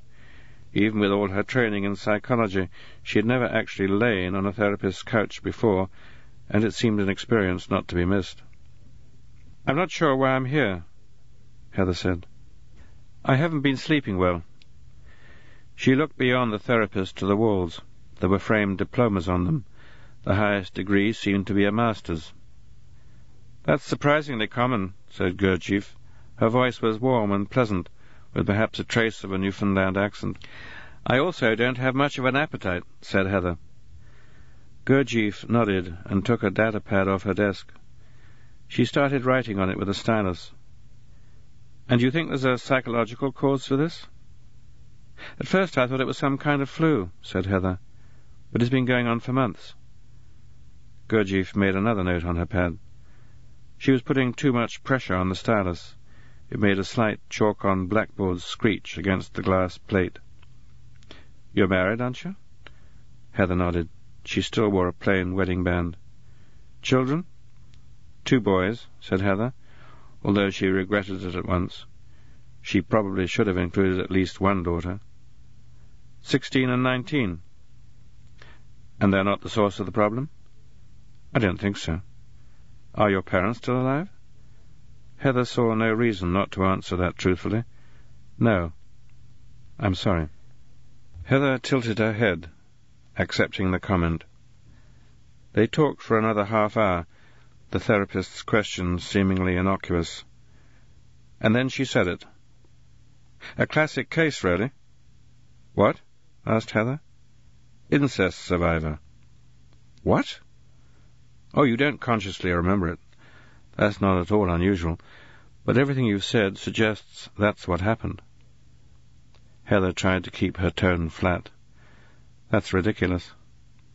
Denial is natural, said Gurdjieff. I don't expect you to come to terms with it right away. But I wasn't abused. Your father is dead, you said? Yes. Did you cry at his funeral? That struck a little too close to home. No, Heather said softly. It was him, wasn't it? It was nobody.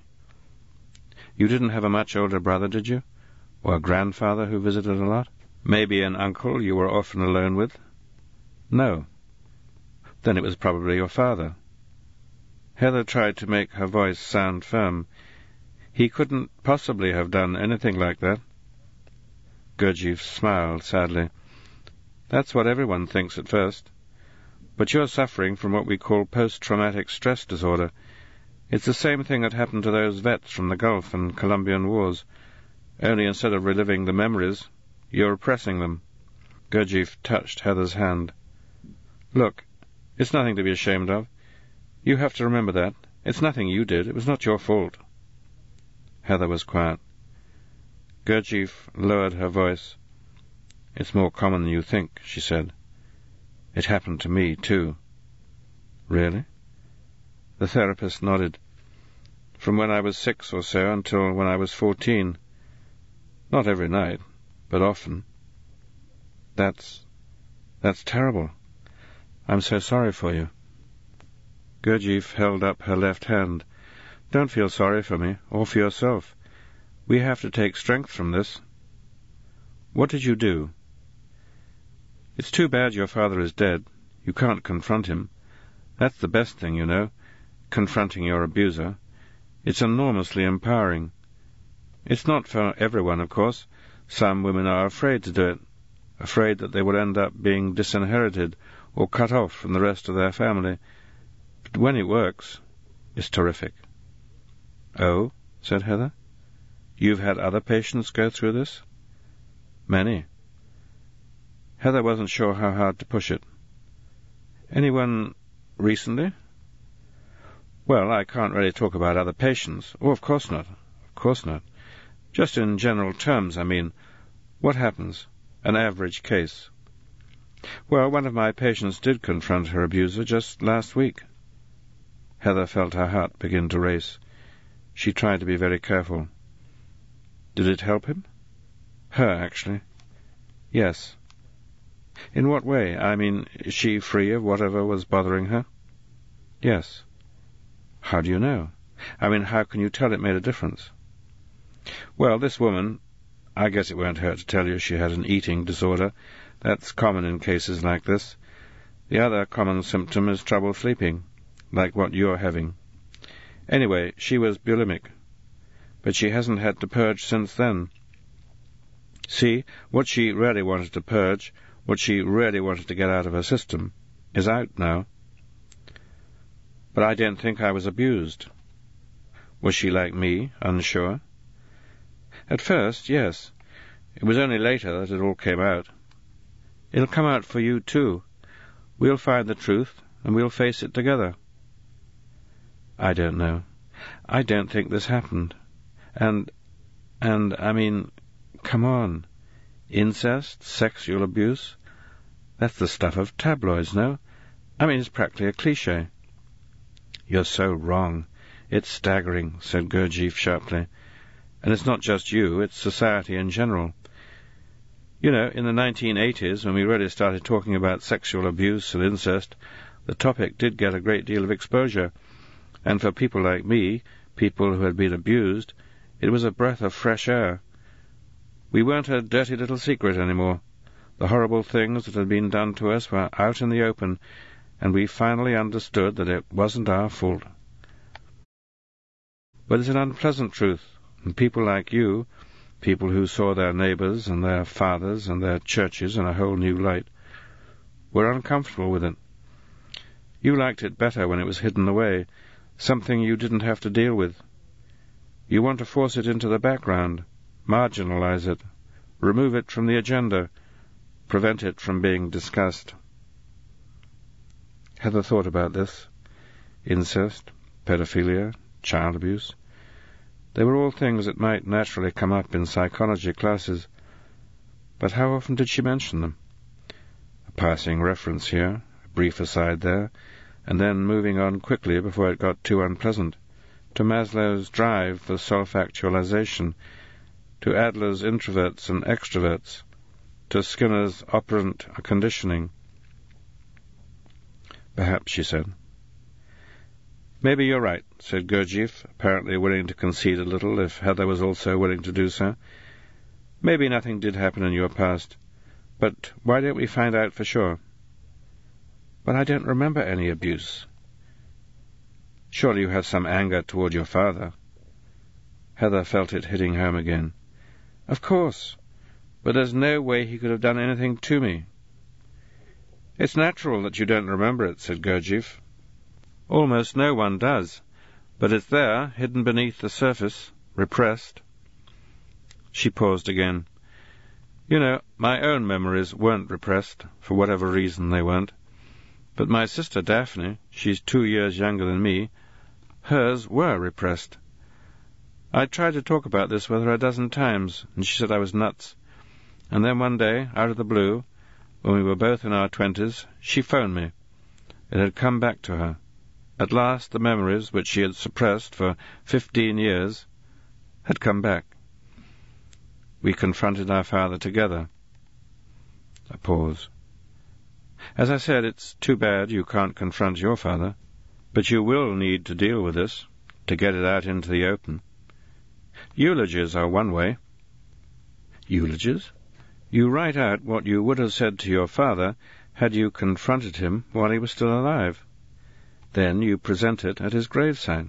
Gurdjieff held up a hand, as if she realized how macabre this sounded. Don't worry. We'd do it during the daytime. It's a wonderful way to bring closure. I'm not sure, said Heather. I'm not sure about any of this. Of course you're not. That's perfectly normal. But trust me, I've seen lots of cases like yours. Most women have been abused, you know.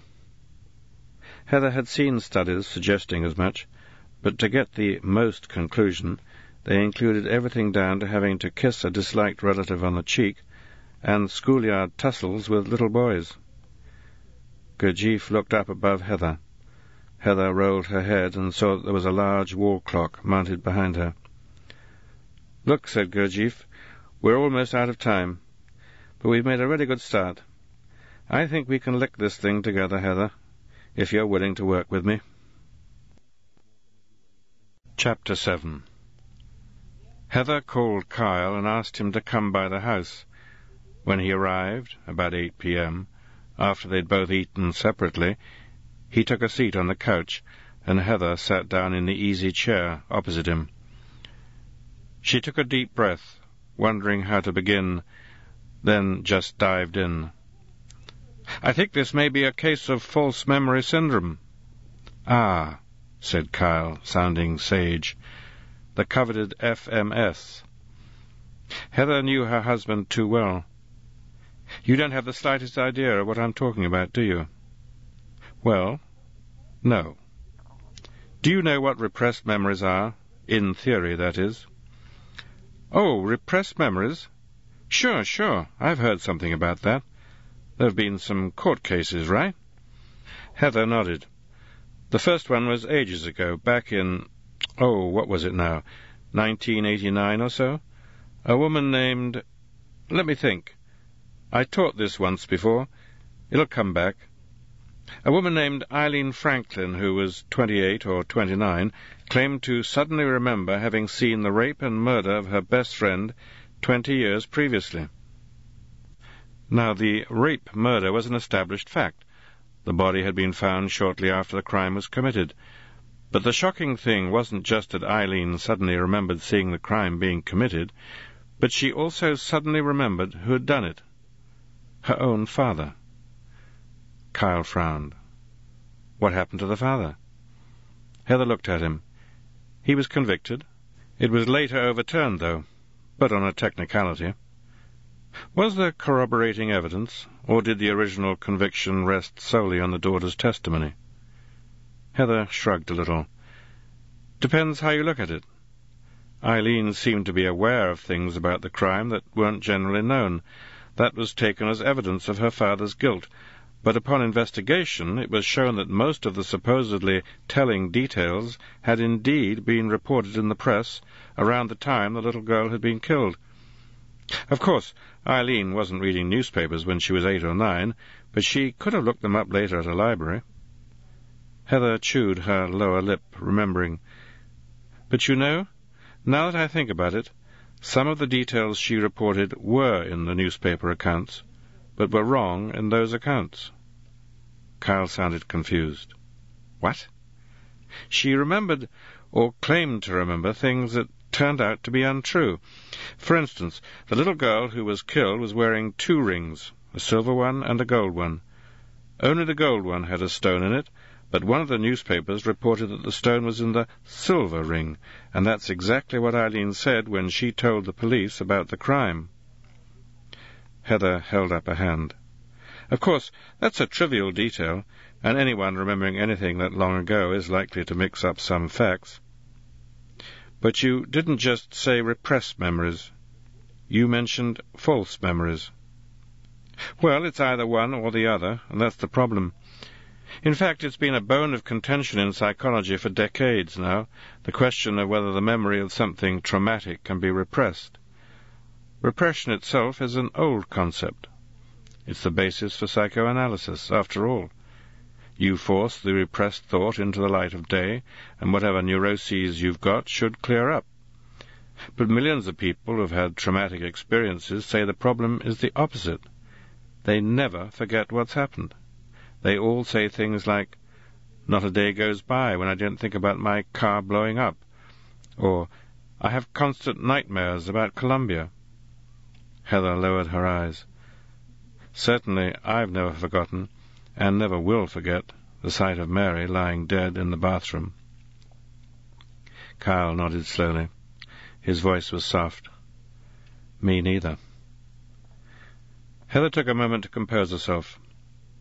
But those things, a war, a car exploding, even a child dying, they are common enough occurrences. They're not unthinkable, Indeed, there's not a parent alive who doesn't fret about something happening to one of their children. But what if something occurs that is so unexpected, so out of the ordinary, so shocking that the mind just can't deal with it? Like a little girl seeing her daddy rape and murder her best friend. How does the mind react then? Maybe it does wall it off. There certainly are some psychiatrists and no end of putative incest survivors who believe that. But Kyle raised his eyebrows. But what? But there are many psychologists who believe that that simply can't happen, that there's no mechanism for repression. And so, when traumatic memories suddenly appear years or decades after the supposed event, they have to be false memories.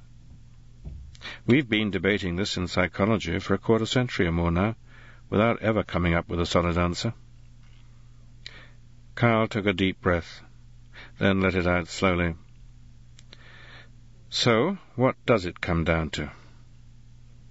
Humans can either shut out memories of traumatic events that really did happen, or we can have vivid memories of things that never occurred. Heather nodded. I know. Neither is an appealing idea.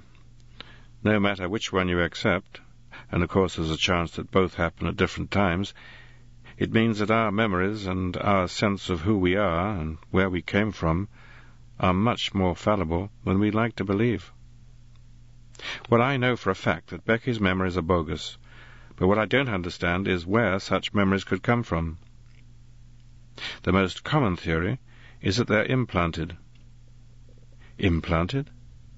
He said it as if he had never heard the word before. Heather nodded. In therapy, I've seen the basic principle demonstrated myself with children. You have a child visit you every day for a week. On the first day, you ask him how things went at the hospital after he cut his finger.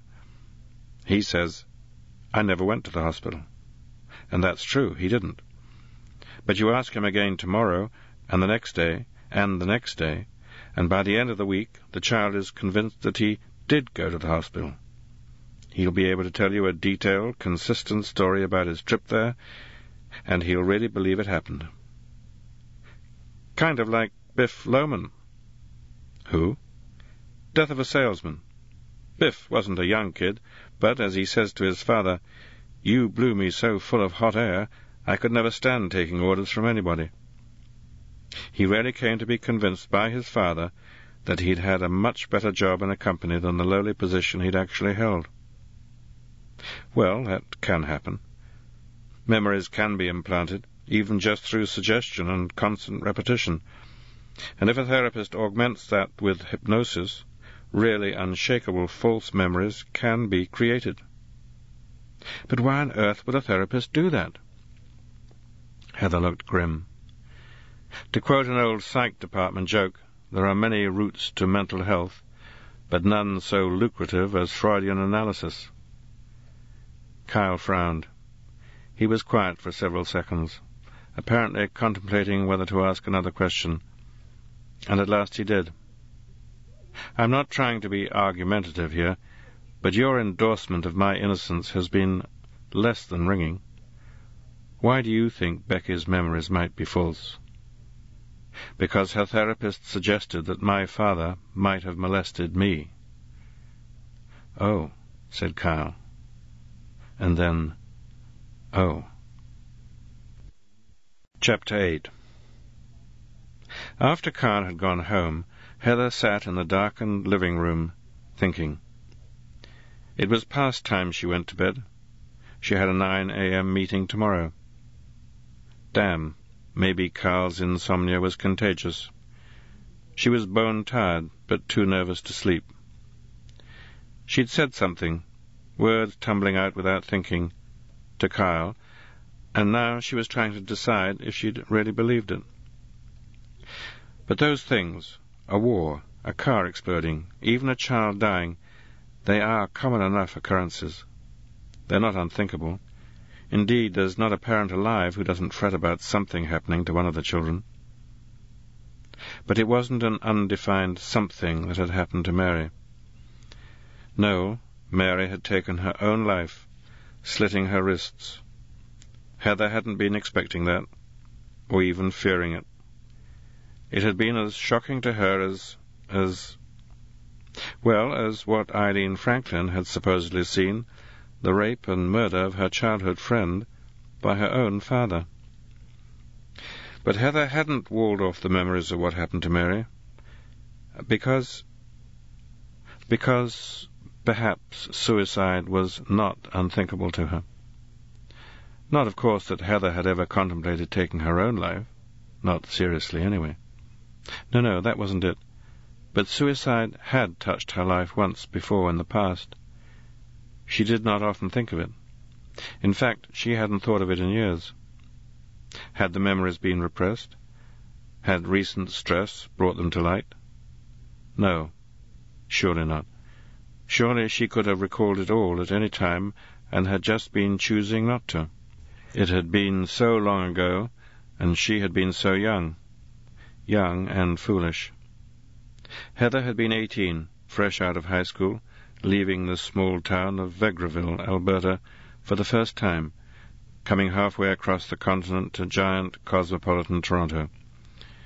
She'd tried so many new things that wild first year, and she'd taken an introductory astronomy course.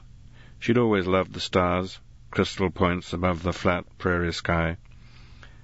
Heather had fallen head over heels in love with the teaching assistant, Josh Haneker. Josh was six years older, a grad student, thin, with delicate surgeon-like hands, soulful, pale blue eyes, and the gentlest, kindest demeanour of anyone she'd ever met. Of course, it hadn't been love, not really, but it felt something like it at the time. She'd so wanted to be loved, to be with a man, to experiment, to experience. Josh had seemed not indifferent, but ambivalent perhaps to Heather's obvious attention. They'd met at the beginning of the academic year in September. By Canadian Thanksgiving, five weeks later, they were lovers. And it was everything she could have hoped for. Josh was sensitive and gentle and caring, and afterward he would talk with her for hours, about humanity, about ecology, about whales, about rainforests, and about the future. They dated off and on for much of that academic year. No commitment, though. Josh didn't seem to want one, and, truth be told, Heather didn't either. She'd been looking to broaden her experience, not to settle down. In February, Josh had had to go away the National Research Council of Canada operated a 46-metre radio telescope at Lake Traverse in Algonquin Park, a huge area of untamed forest and Precambrian shield in northern Ontario. Josh was slated to spend a week there, helping monitor the equipment. And he'd gone. But the other astronomer who was there with him had gotten sick, appendicitis. An air ambulance had taken him from the telescope building to a hospital in Huntsville. Josh had stayed on, but then snowstorms had prevented anyone from coming up to join him. He'd been alone with the giant telescope for a week, snowed in. It shouldn't have been any problem. There had been food and water enough for two for the entire duration of the planned stay. But when the roads finally were cleared and someone could get up to the observatory from Toronto, they found Josh dead. He had killed himself. Heather had had no special status. The police never notified her directly. She'd first learned about it from an article in the Toronto Star. They said he'd killed himself over quarrels with his lover. Heather had known that Josh had a roommate.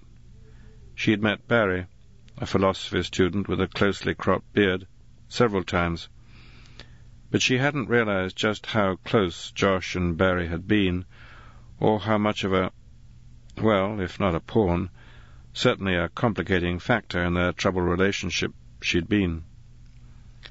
No, she didn't often think of that, but no doubt it had had an impact. Perhaps she was less surprised than most mothers would be when her own daughter had turned out to have hidden demons and undisclosed issues, when her own daughter had taken her life and if it hadn't been a great unthinkable shock, then she couldn't have repressed the memories of Mary's death, regardless of how much she wanted to. Kilometers away, Kyle lay in bed in his one-bedroom apartment, also trying to get to sleep. False memories, or repressed memories. Was there anything in his life that had been so traumatic, so painful, that if he could, he would have shut out its memory? Of course there was. Becky's accusation, Mary's suicide, the two worst things that had ever happened to him. Yes, if repression were possible, surely he'd repress those. Unless, unless, as Heather said, even they weren't sufficiently unthinkable to trigger the suppression mechanism. He racked his brain trying to recall other examples of things he might have suppressed, he was conscious of what an impossible task that was, trying to remember things that he wouldn't allow himself to remember. But then it hit him, something from his childhood, something he'd never conceived of, something that had cost him his faith in God.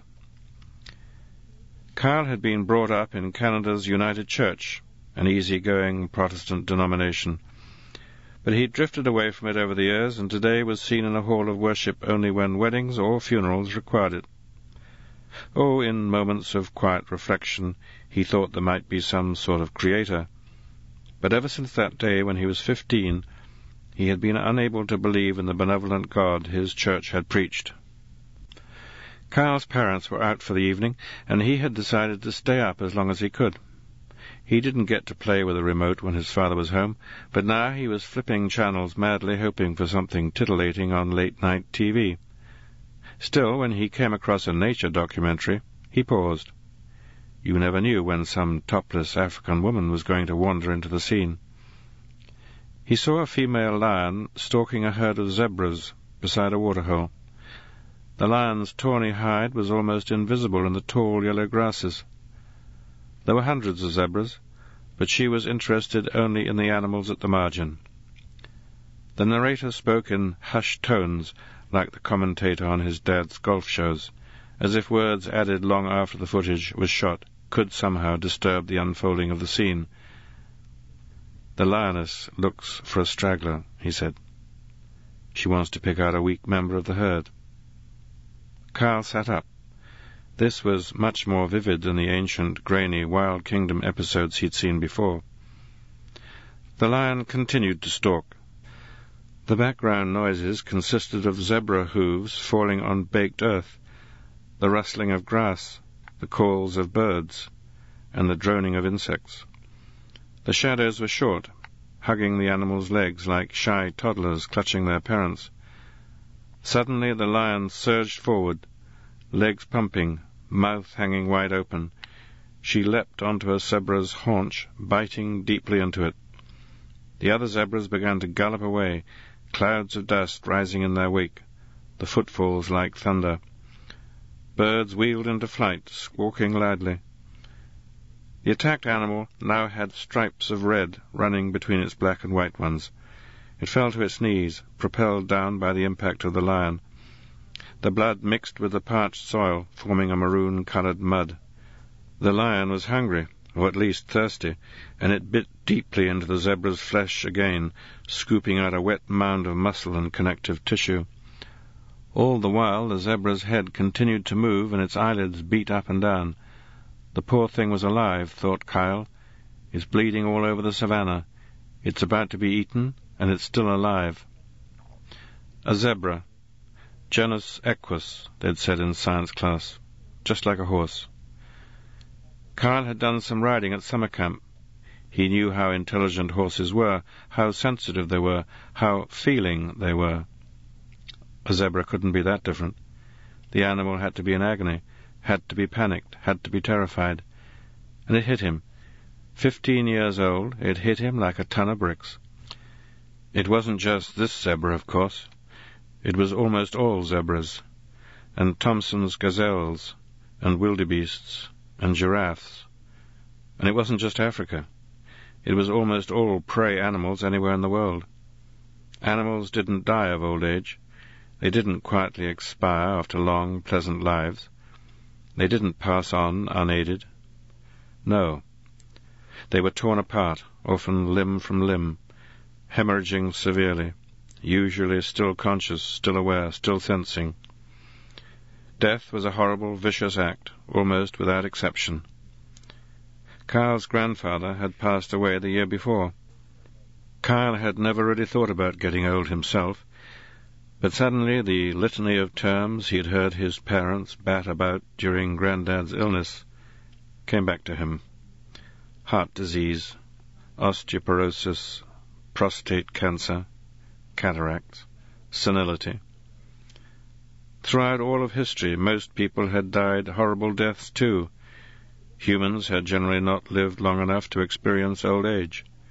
Evolution, which, as he'd learned in school, had fine-tuned so much of human physiology, had simply had no opportunity to address these problems because almost no one in previous generations had lived long enough to experience them. The zebra gutted by the lion, the rat swallowed whole by the snake, the paralyzed insect that felt itself being eaten alive from within by implanted larvae, all of them surely aware of what was happening to them, all of them tortured, no quick deaths, no merciful deaths, Kyle had put down the remote after that, his interest in catching a glimpse of naked breasts gone. He'd gone to bed, but had lain awake for hours. From that night on, whenever he tried to think of God, he found himself thinking instead of the zebra, its blood staining the waterhole. And to this day, try as he might, he'd been unable to repress that memory. Heather still wasn't able to sleep. She got up off the couch, went to the closet in the bedroom, and found some old photo albums. For the last ten years or so she'd taken only filmless electronic photos, but all of her early memories were stored as prints. She sat back down on the couch, one leg tucked up underneath her. She opened one of the albums, spread it on her lap. The pictures were from fifteen or so years ago, the turn of the century. The old house on Merton. God, how she missed that place. She flipped a page. The photos were under acetate, held in place by a slight adhesive on the backing sheets. Becky's fifth birthday party, the last one they'd had in the Merton house. Balloons clinging to the wall with static electricity. Becky's friends, Jasmine and Brandy. Such sophisticated names for such little girls, playing pin the tail on the donkey. Of course, that was the party that Heather's sister, Doreen, had failed to show up at. Becky was crushed that her aunt hadn't made it. Heather was still angry about that. She'd bent over backward making a fuss for Doreen's children's birthdays, baking cakes, picking out gifts, and more. But Doreen had been too busy, begging off because some better offer had come along. She turned the page again and... Well, fancy that. More pictures from the party. And there was Doreen. She had shown up after all. Heather peeled up the acetate sheet. It made a sucking sound as it pulled away from the adhesive backing. She then removed the print and read the caption she had written on the back. Becky's fifth B-Day. And just in case there was any doubt, there was the date printed by the photo finisher, two days after Rebecca's actual birthday. She'd been mad at Doreen for a decade and a half over this. Doreen must have originally said she wasn't coming, but had actually shown up at the last minute. Heather had remembered the first part, but had completely forgotten the second. But there was the photograph, Doreen crouching down next to Becky. Photos didn't lie. Heather exhaled. Memory was an imperfect process.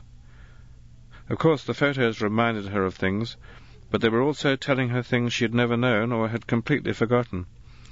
And yet, how many rolls of film had she ever shot? Maybe a couple of hundred, meaning that scattered about in photo albums and shoeboxes, there were a few thousand still frames from her life. Of course, there were some home videos too, and the electronic snapshots she'd saved to disk. And there were diaries and copies of old correspondence, and little mementos and souvenirs that brought to mind events long past. But that was it. The rest was stored nowhere else but in her fallible brain. She closed the album. The word Memories was stamped in gold foil on its beige vinyl cover, but the gold was flaking off. She looked across the room, down the hallway. Her computer was down there. When he'd still lived here, Kyle's had been in the basement. They had practiced safe computing. Every morning when she went to work, she had a memory wafer in her purse containing the previous night's backup of Kyle's optical drive. The drive itself was almost crash-proof, but off-site storage was the only real insurance against loss due to fire or theft. Kyle, likewise, had always taken a memory wafer to his lab with Heather's backup on it. But what of real value was on their home computers? Financial records, all of which could be reconstructed with some effort, correspondence, most of it utterly ephemeral, student grades and other work-related stuff, which all could be redone if need be. But for the most important events of their lives, there were no backups, no archives. Her gaze fell on the stereo cabinet.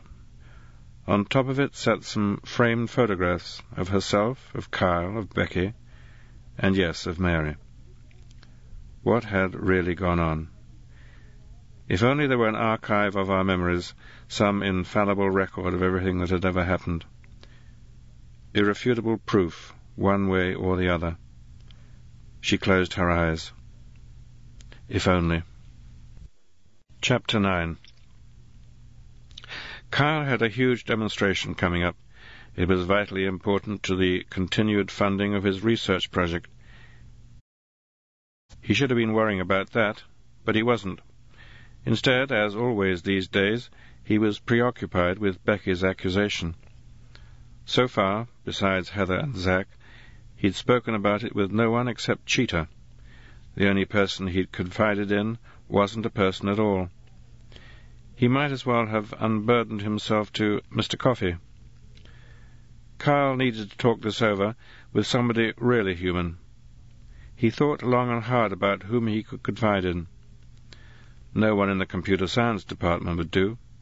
He wanted to leave that pristine, except for his locked talks with Cheetah. In the months ahead, his lab might be the only haven he would know.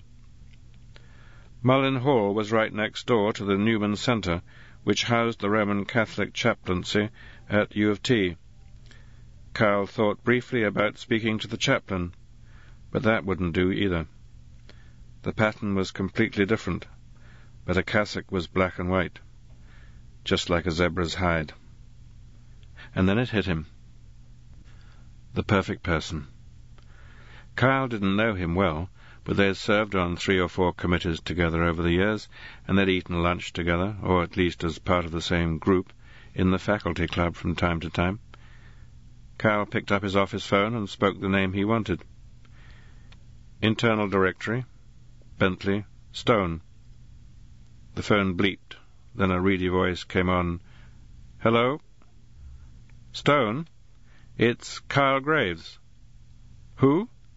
Oh, Kyle, sure. Hi. Stone, I wonder if you might be free for drinks tonight. Huh? Okay, sure.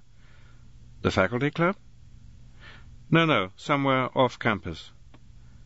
How about the Waterhole on College Street? said Stone. Know it? I've walked past it before. You'll be coming from Mullin? That's right. Stop by my office at five. Passard Hall, room 222, just like the old TV show. It's on the way. I'll be there. Kyle clicked off, wondering what exactly he'd say to Stone. Heather entered her office at U of T. It wasn't huge, but at least universities had never adopted cubicles for their academics.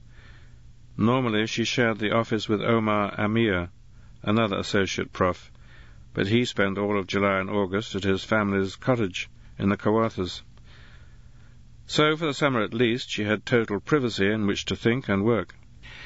Indeed, although some of the newer offices had frosted glass panes running floor to ceiling next to their thin doors, Heather and Omar's office was an old-fashioned inner sanctum with a solid wooden door that squeaked on hinges, and a window that looked east out over the concrete courtyard between Sid Smith and St. George Street. It also had drapes, once probably a rich burgundy, but now a pale brown. In the morning they had to be drawn to shield her from the rising sun. Yesterday's alien radio message was still displayed on her monitor. Since the interval between the beginnings of successive messages was thirty hours and fifty-one minutes, every message began almost eight hours later in the day than the one before. The most recent message had been received at 4.54 a.m. Eastern Time Wednesday.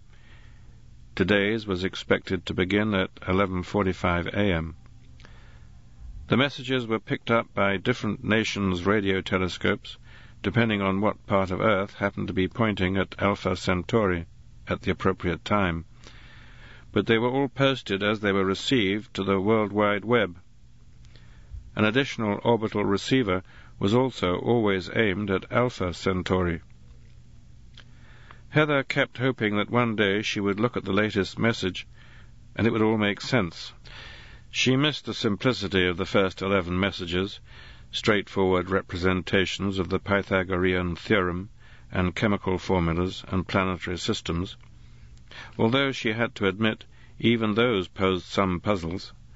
The chemicals specified by the formulas had been synthesized on Earth, but no one had ever figured out what they were for. Heather got herself a mug of coffee and sat down to look again at yesterday's message. As always, the message was shown at two rectangular grids. Each message was sent as a string of a hundred thousand or so binary digits over a period of two or three hours. The total number of digits in each message was always the product of two prime numbers, meaning that the digits could be arrayed in two possible ways. According to the header from the Alien Signal Center in Karachi, Pakistan, this message was 108,197 bits long. That number was the product of the prime numbers 257 and 421, which meant that the digits could be set up either as 257 rows of 421 columns, or as 421 rows of 257 columns. Sometimes one image looked more intuitively correct than the other. Squares or circles would appear in one, while the alternative decoding would simply result in a mishmash. But since no one had yet determined what the messages were supposed to represent, one couldn't be certain which was really the correct interpretation. When the messages had first started arriving in 2007, millions of people had pored over each one. But as the years had passed, the numbers had reduced although there was a popular screensaver that downloaded each day's message from the aliens and magnified various portions of it in turn, Heather knew there were now fewer than 300 researchers actively analyzing each new message.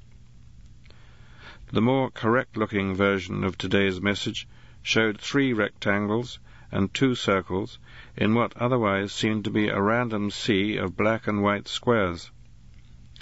The black squares represented zero bits, and the white squares represented ones.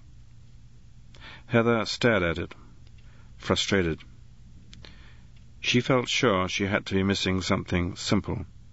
Somewhere in the hundreds of millions of bits of data already received from Alpha Centauri, there must have been a Rosetta Stone, a key that would let all the other messages make sense. There were dissenting views. One researcher in Portugal had long argued that the key would come as the final message, not as one of the initial ones. That way the aliens would automatically weed out any races that lacked the patience required for interstellar communication. And others had opined that the alien senders were simply too alien, that we were incapable of communicating. A third camp argued that humanity simply wasn't bright enough or advanced enough to figure out what was being said. The aliens might indeed still be on what they considered basics, but the material had already gone over the collective head of humanity. Heather was a Jungian psychologist. She believed that all human minds shared a vocabulary of symbols and archetypes that formed the underpinnings of thought. The centaurs, she felt sure, simply had a different set of underlying metaphors and symbols, and if she could figure out what those were, she could crack the code. She took a sip of coffee. This message was as baffling as the others. Maybe it was all a giant crossword puzzle, she thought. The grids of black and white squares certainly suggested that, although filling in the blanks was a human concept, possibly if she could wax Freudian for a moment, related to our sexual biology. Still, it wasn't the first time she had wondered if the messages might be deliberately incomplete. Yin, but no yang. And the aliens were waiting for humanity to provide the complement, to make it all whole. But, of course, we hadn't yet replied at all. Another popular interpretation was that the Rosetta Stone was being withheld until humanity did reply. There's an old concept in SETI that said that signals would likely be sent at a group of frequencies called the waterhole, between the emission frequency for hydrogen at 1420 MHz and for hydroxyl at 1667 MHz. Hydrogen, H, and hydroxyl, OH, are the components of water, H2O and Earth's atmosphere is most transparent to radio waves at that range of frequencies, while interstellar space is largely free of interference there. Since all life as we know it began in water, this area of the spectrum seemed a natural gathering place for those species looking to undertake interstellar communications. But the Centauri signals weren't anywhere near the waterhole. Another example of what we expected to be a shared view of reality not turning out to be shared at all. Could there, Heather wondered, be other waterholes, other common grounds that would have to be shared by any being that existed in the same universe we did, regardless of its biology or the nature of its planet? She was supposed to meet her friend Judy for lunch at the faculty club at 12.15. She'd stick around until today's message began to arrive, then head off. Still ten minutes to go. Heather wasn't one to waste time. She had the latest issue of the Journal of Jungian Studies on her datapad. She started working her way through it. After a while, the phone rang. Heather finished the paragraph in front of her, then absently reached for the handset. Hello? Heather? Did you forget? Heather glanced at her watch. Oh, God. Sorry, Judy. She looked over at her computer. I was waiting for today's message. I was going to leave as soon as the incoming message signal sounded. She moved over to her computer and told it to go directly to the Alien Signal Center homepage. Nothing.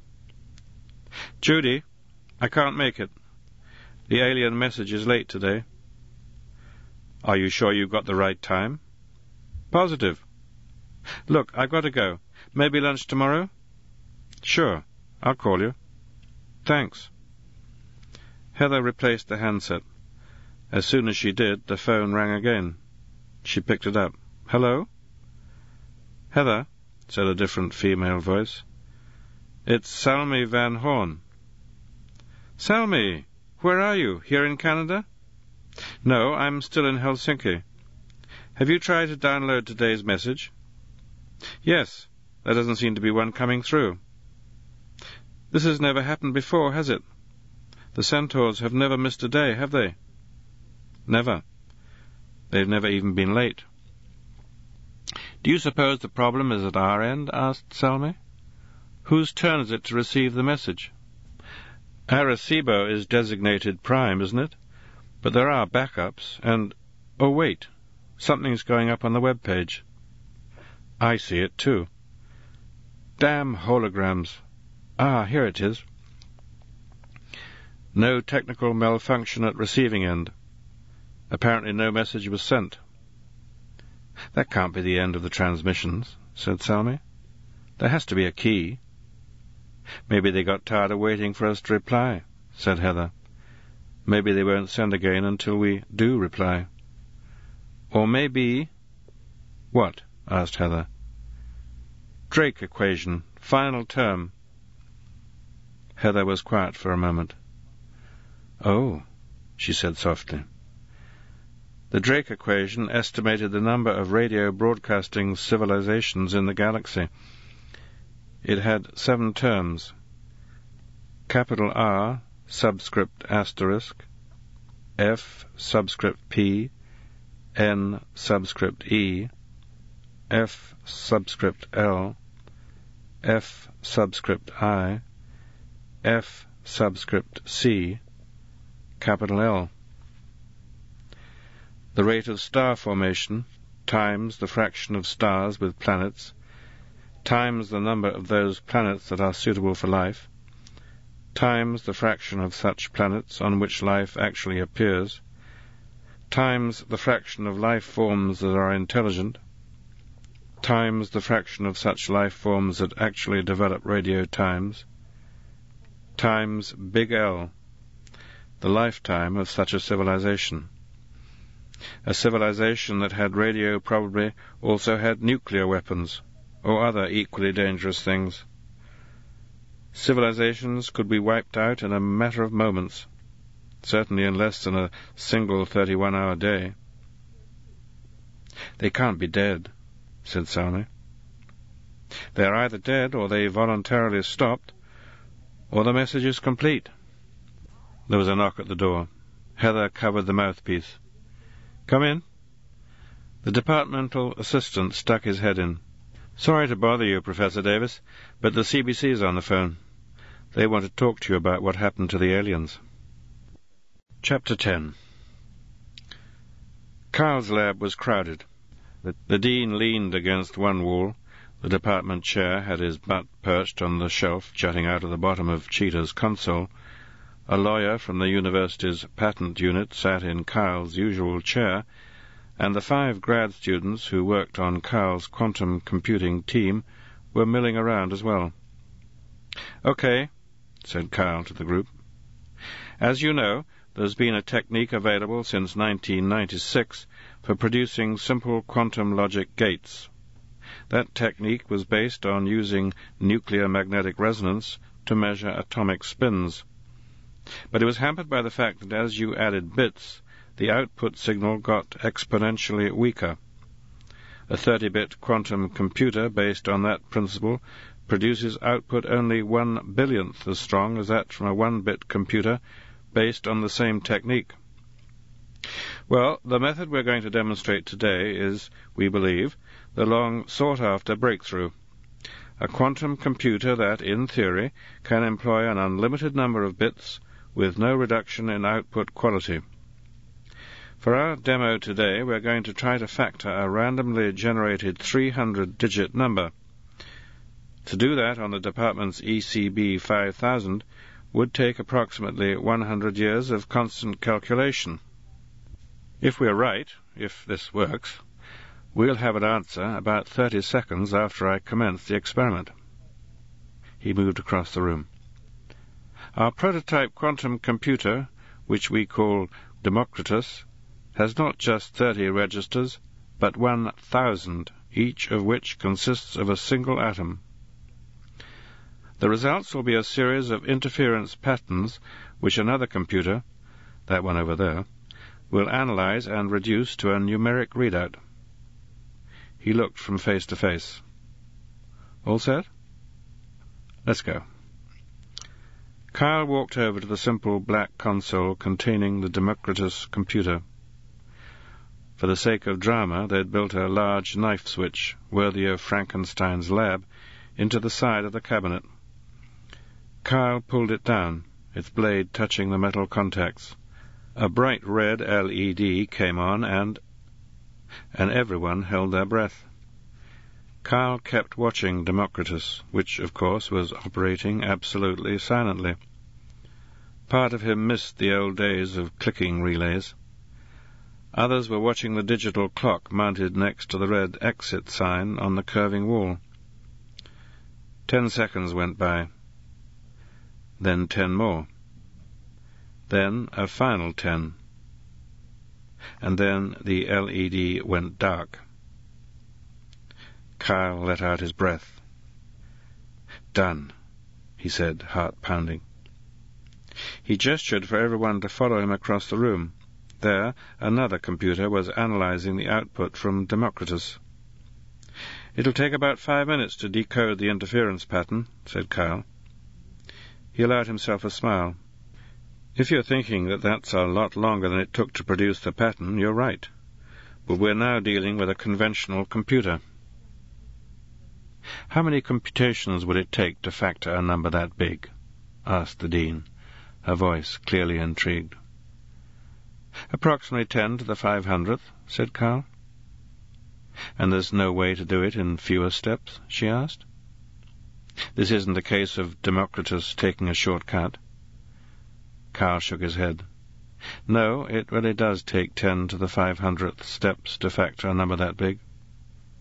But Democritus didn't do that many steps. This Democritus didn't. In fact, it performed only one calculation, using a thousand atoms as the stones in its abacus, so to speak, to do so. But if all went well, ten to the power of five hundred other Democrituses in other universes will also each have done one calculation, involving, of course, a total of a thousand times ten to the power of five hundred atoms, which is ten to the power of five hundred and three atoms. And that, my friends, is a very significant number. How so? asked the department chair. Well, the precise value isn't important. What is important is how it relates to the number of atoms in our entire universe. Kyle smiled, waiting for the inevitable question. And how many atoms are there in our universe? asked the Dean. I called up Holtz over in the McLennan Physical Labs and asked her, said Kyle. The answer, plus or minus a couple of orders of magnitude, is that there are ten to the eightieth atoms in the universe. A few jaws dropped. Do you see? said Kyle. In that thirty-second period, to factor our test number, Democritus must have accessed many trillions of times more atoms than there are in our entire universe. Other earlier quantum computing demonstrations have never involved enough bits to actually exceed the quantity of atoms available to them in our universe, leaving open some doubt as to whether they'd actually accessed parallel worlds. But if this experiment works, the only answer will be that our Democritus worked in tandem with computers in other universes. The conventional computer they were standing in front of beeped, and one of its monitors came to life. Precisely two strings of numbers appeared on the screen, each dozens of digits long. Are those the first two factors? asked the lawyer, clearly anxious to start notarizing things. Kyle felt his heart sink. Ah, no. No. He swallowed. His stomach was roiling. I mean, yes, certainly. They are doubtless factors of our source number, but... but... One of Kyle's grad students looked at him and then said the words that, at that moment, Kyle himself couldn't get out. The display shouldn't have appeared until all the factors are ready. Unless by some miracle the source number has only two factors, then the experiment didn't work. The department head loomed in at the screen and placed his index finger on the last digit of the second number. It was a four. That's an even number, so there have got to be smaller factors that aren't displayed. He straightened up. What went wrong? Kyle was shaking his head. It worked. Sort of. Our Democritus did do only one calculation. The other number must have come from a parallel universe. You can't prove that, said the Dean. Only two calculations means that only 2,000 atoms were involved. I know, said Kyle. He breathed out. Sorry, everyone. We'll keep working on it. The Dean frowned, presumably thinking of all the money that had already been spent. She left the room. The department head laid a hand briefly on Kyle's slumped shoulder before he, too, left, followed by the lawyer. Kyle looked at his grad students and shrugged. Nothing was going his way these days. After the students went home, Kyle sat down in his chair in front of Cheetah's console. I'm sorry, said Cheetah. Yeah, said Kyle. He shook his head. It should have worked. I'm confident you'll figure out what went wrong. I suppose. He looked up at the print of Christus Hypercubus but maybe it'll never work. Researchers have been trying to accomplish this for over twenty years without success. He dropped his gaze to the floor. I just keep wasting my time on projects that never bear fruit. Like me, said Cheetah, without rancor. Kyle said nothing. I have faith in you, said Cheetah. Kyle made a sound in his throat. A laugh aborted. What? I don't know. Maybe that's the whole problem. Maybe it's my lack of faith. You mean God is punishing you for being an atheist? Kyle did laugh, but it was humorless. Not that kind of faith. I mean my faith in quantum physics. He paused. When I was a grad student, nothing excited me like quantum mechanics. It was mind-expanding, endlessly fascinating, but I felt sure that someday it would all click, you know, all make sense. Someday I'd really see, but I never have. Or I understand the equations in an abstract way, but I don't get it, you know? Maybe I don't even really believe it. You've lost me, said Cheetah. Kyle spread his arms, trying to find a way to explain it. I was at a party once, and this fat guy comes in, and he's got a slice through a geode held to his forehead by a headband. I never asked about it. Guy comes in with something like that, you don't ask. But his companion, a scrawny woman, must have noticed me looking at the geode, so she comes over and says, That's Corey. He's gifted with a third eye. And I'm thinking, good Christ, let me out of here. Later, Corey comes up to me and says, Hey man, what time is it? And I'm thinking, what good is the third eye if you don't even know what fucking time it is? Cheetah was quiet for a while. And your point would be? My point is that maybe you do need some special insight to understand, really deeply understand quantum mechanics. Einstein never did, you know. He was never comfortable with it calling it spooky action at a distance. But some of these guys in quantum mechanics, they do get it. Either that or they fake it really well. Me? I always thought I'd be one of those who'd get it too, that it would click at some point. But it hasn't. I never developed the third eye. Maybe you should get a geode slice from the Earth Sciences Center. Kyle grunted. Maybe, I guess down deep at some basic level, I just don't buy quantum mechanics. I feel like a bit of a charlatan. Democritus did indeed communicate with at least one other alternative reality. That seems to confirm the many worlds interpretation. Kyle looked at Cheetah's lenses. That's it, he said simply. That's the problem. This type of quantum computing hinges on the many worlds interpretation, but Come on. Really, how plausible is that? Surely not every conceivable universe exists, but rather only the ones that have at least some likelihood of having occurred. For instance? asked Cheetah. Well, said Kyle, there's no recorded case of anyone ever being killed by a meteor falling on them, but it could happen. So, is there a universe in which I was killed that way yesterday? another one in which I was killed that way the day before, a third in which I was killed that way the day before that, a fourth, fifth, and sixth in which it was my brother, not me, who was killed, a seventh, eighth, and ninth in which both of us were killed on those days by meteor impacts? Cheetah did not hesitate. No. Why not? Because meteors have no volition. In every universe, precisely the same meteors hit the Earth.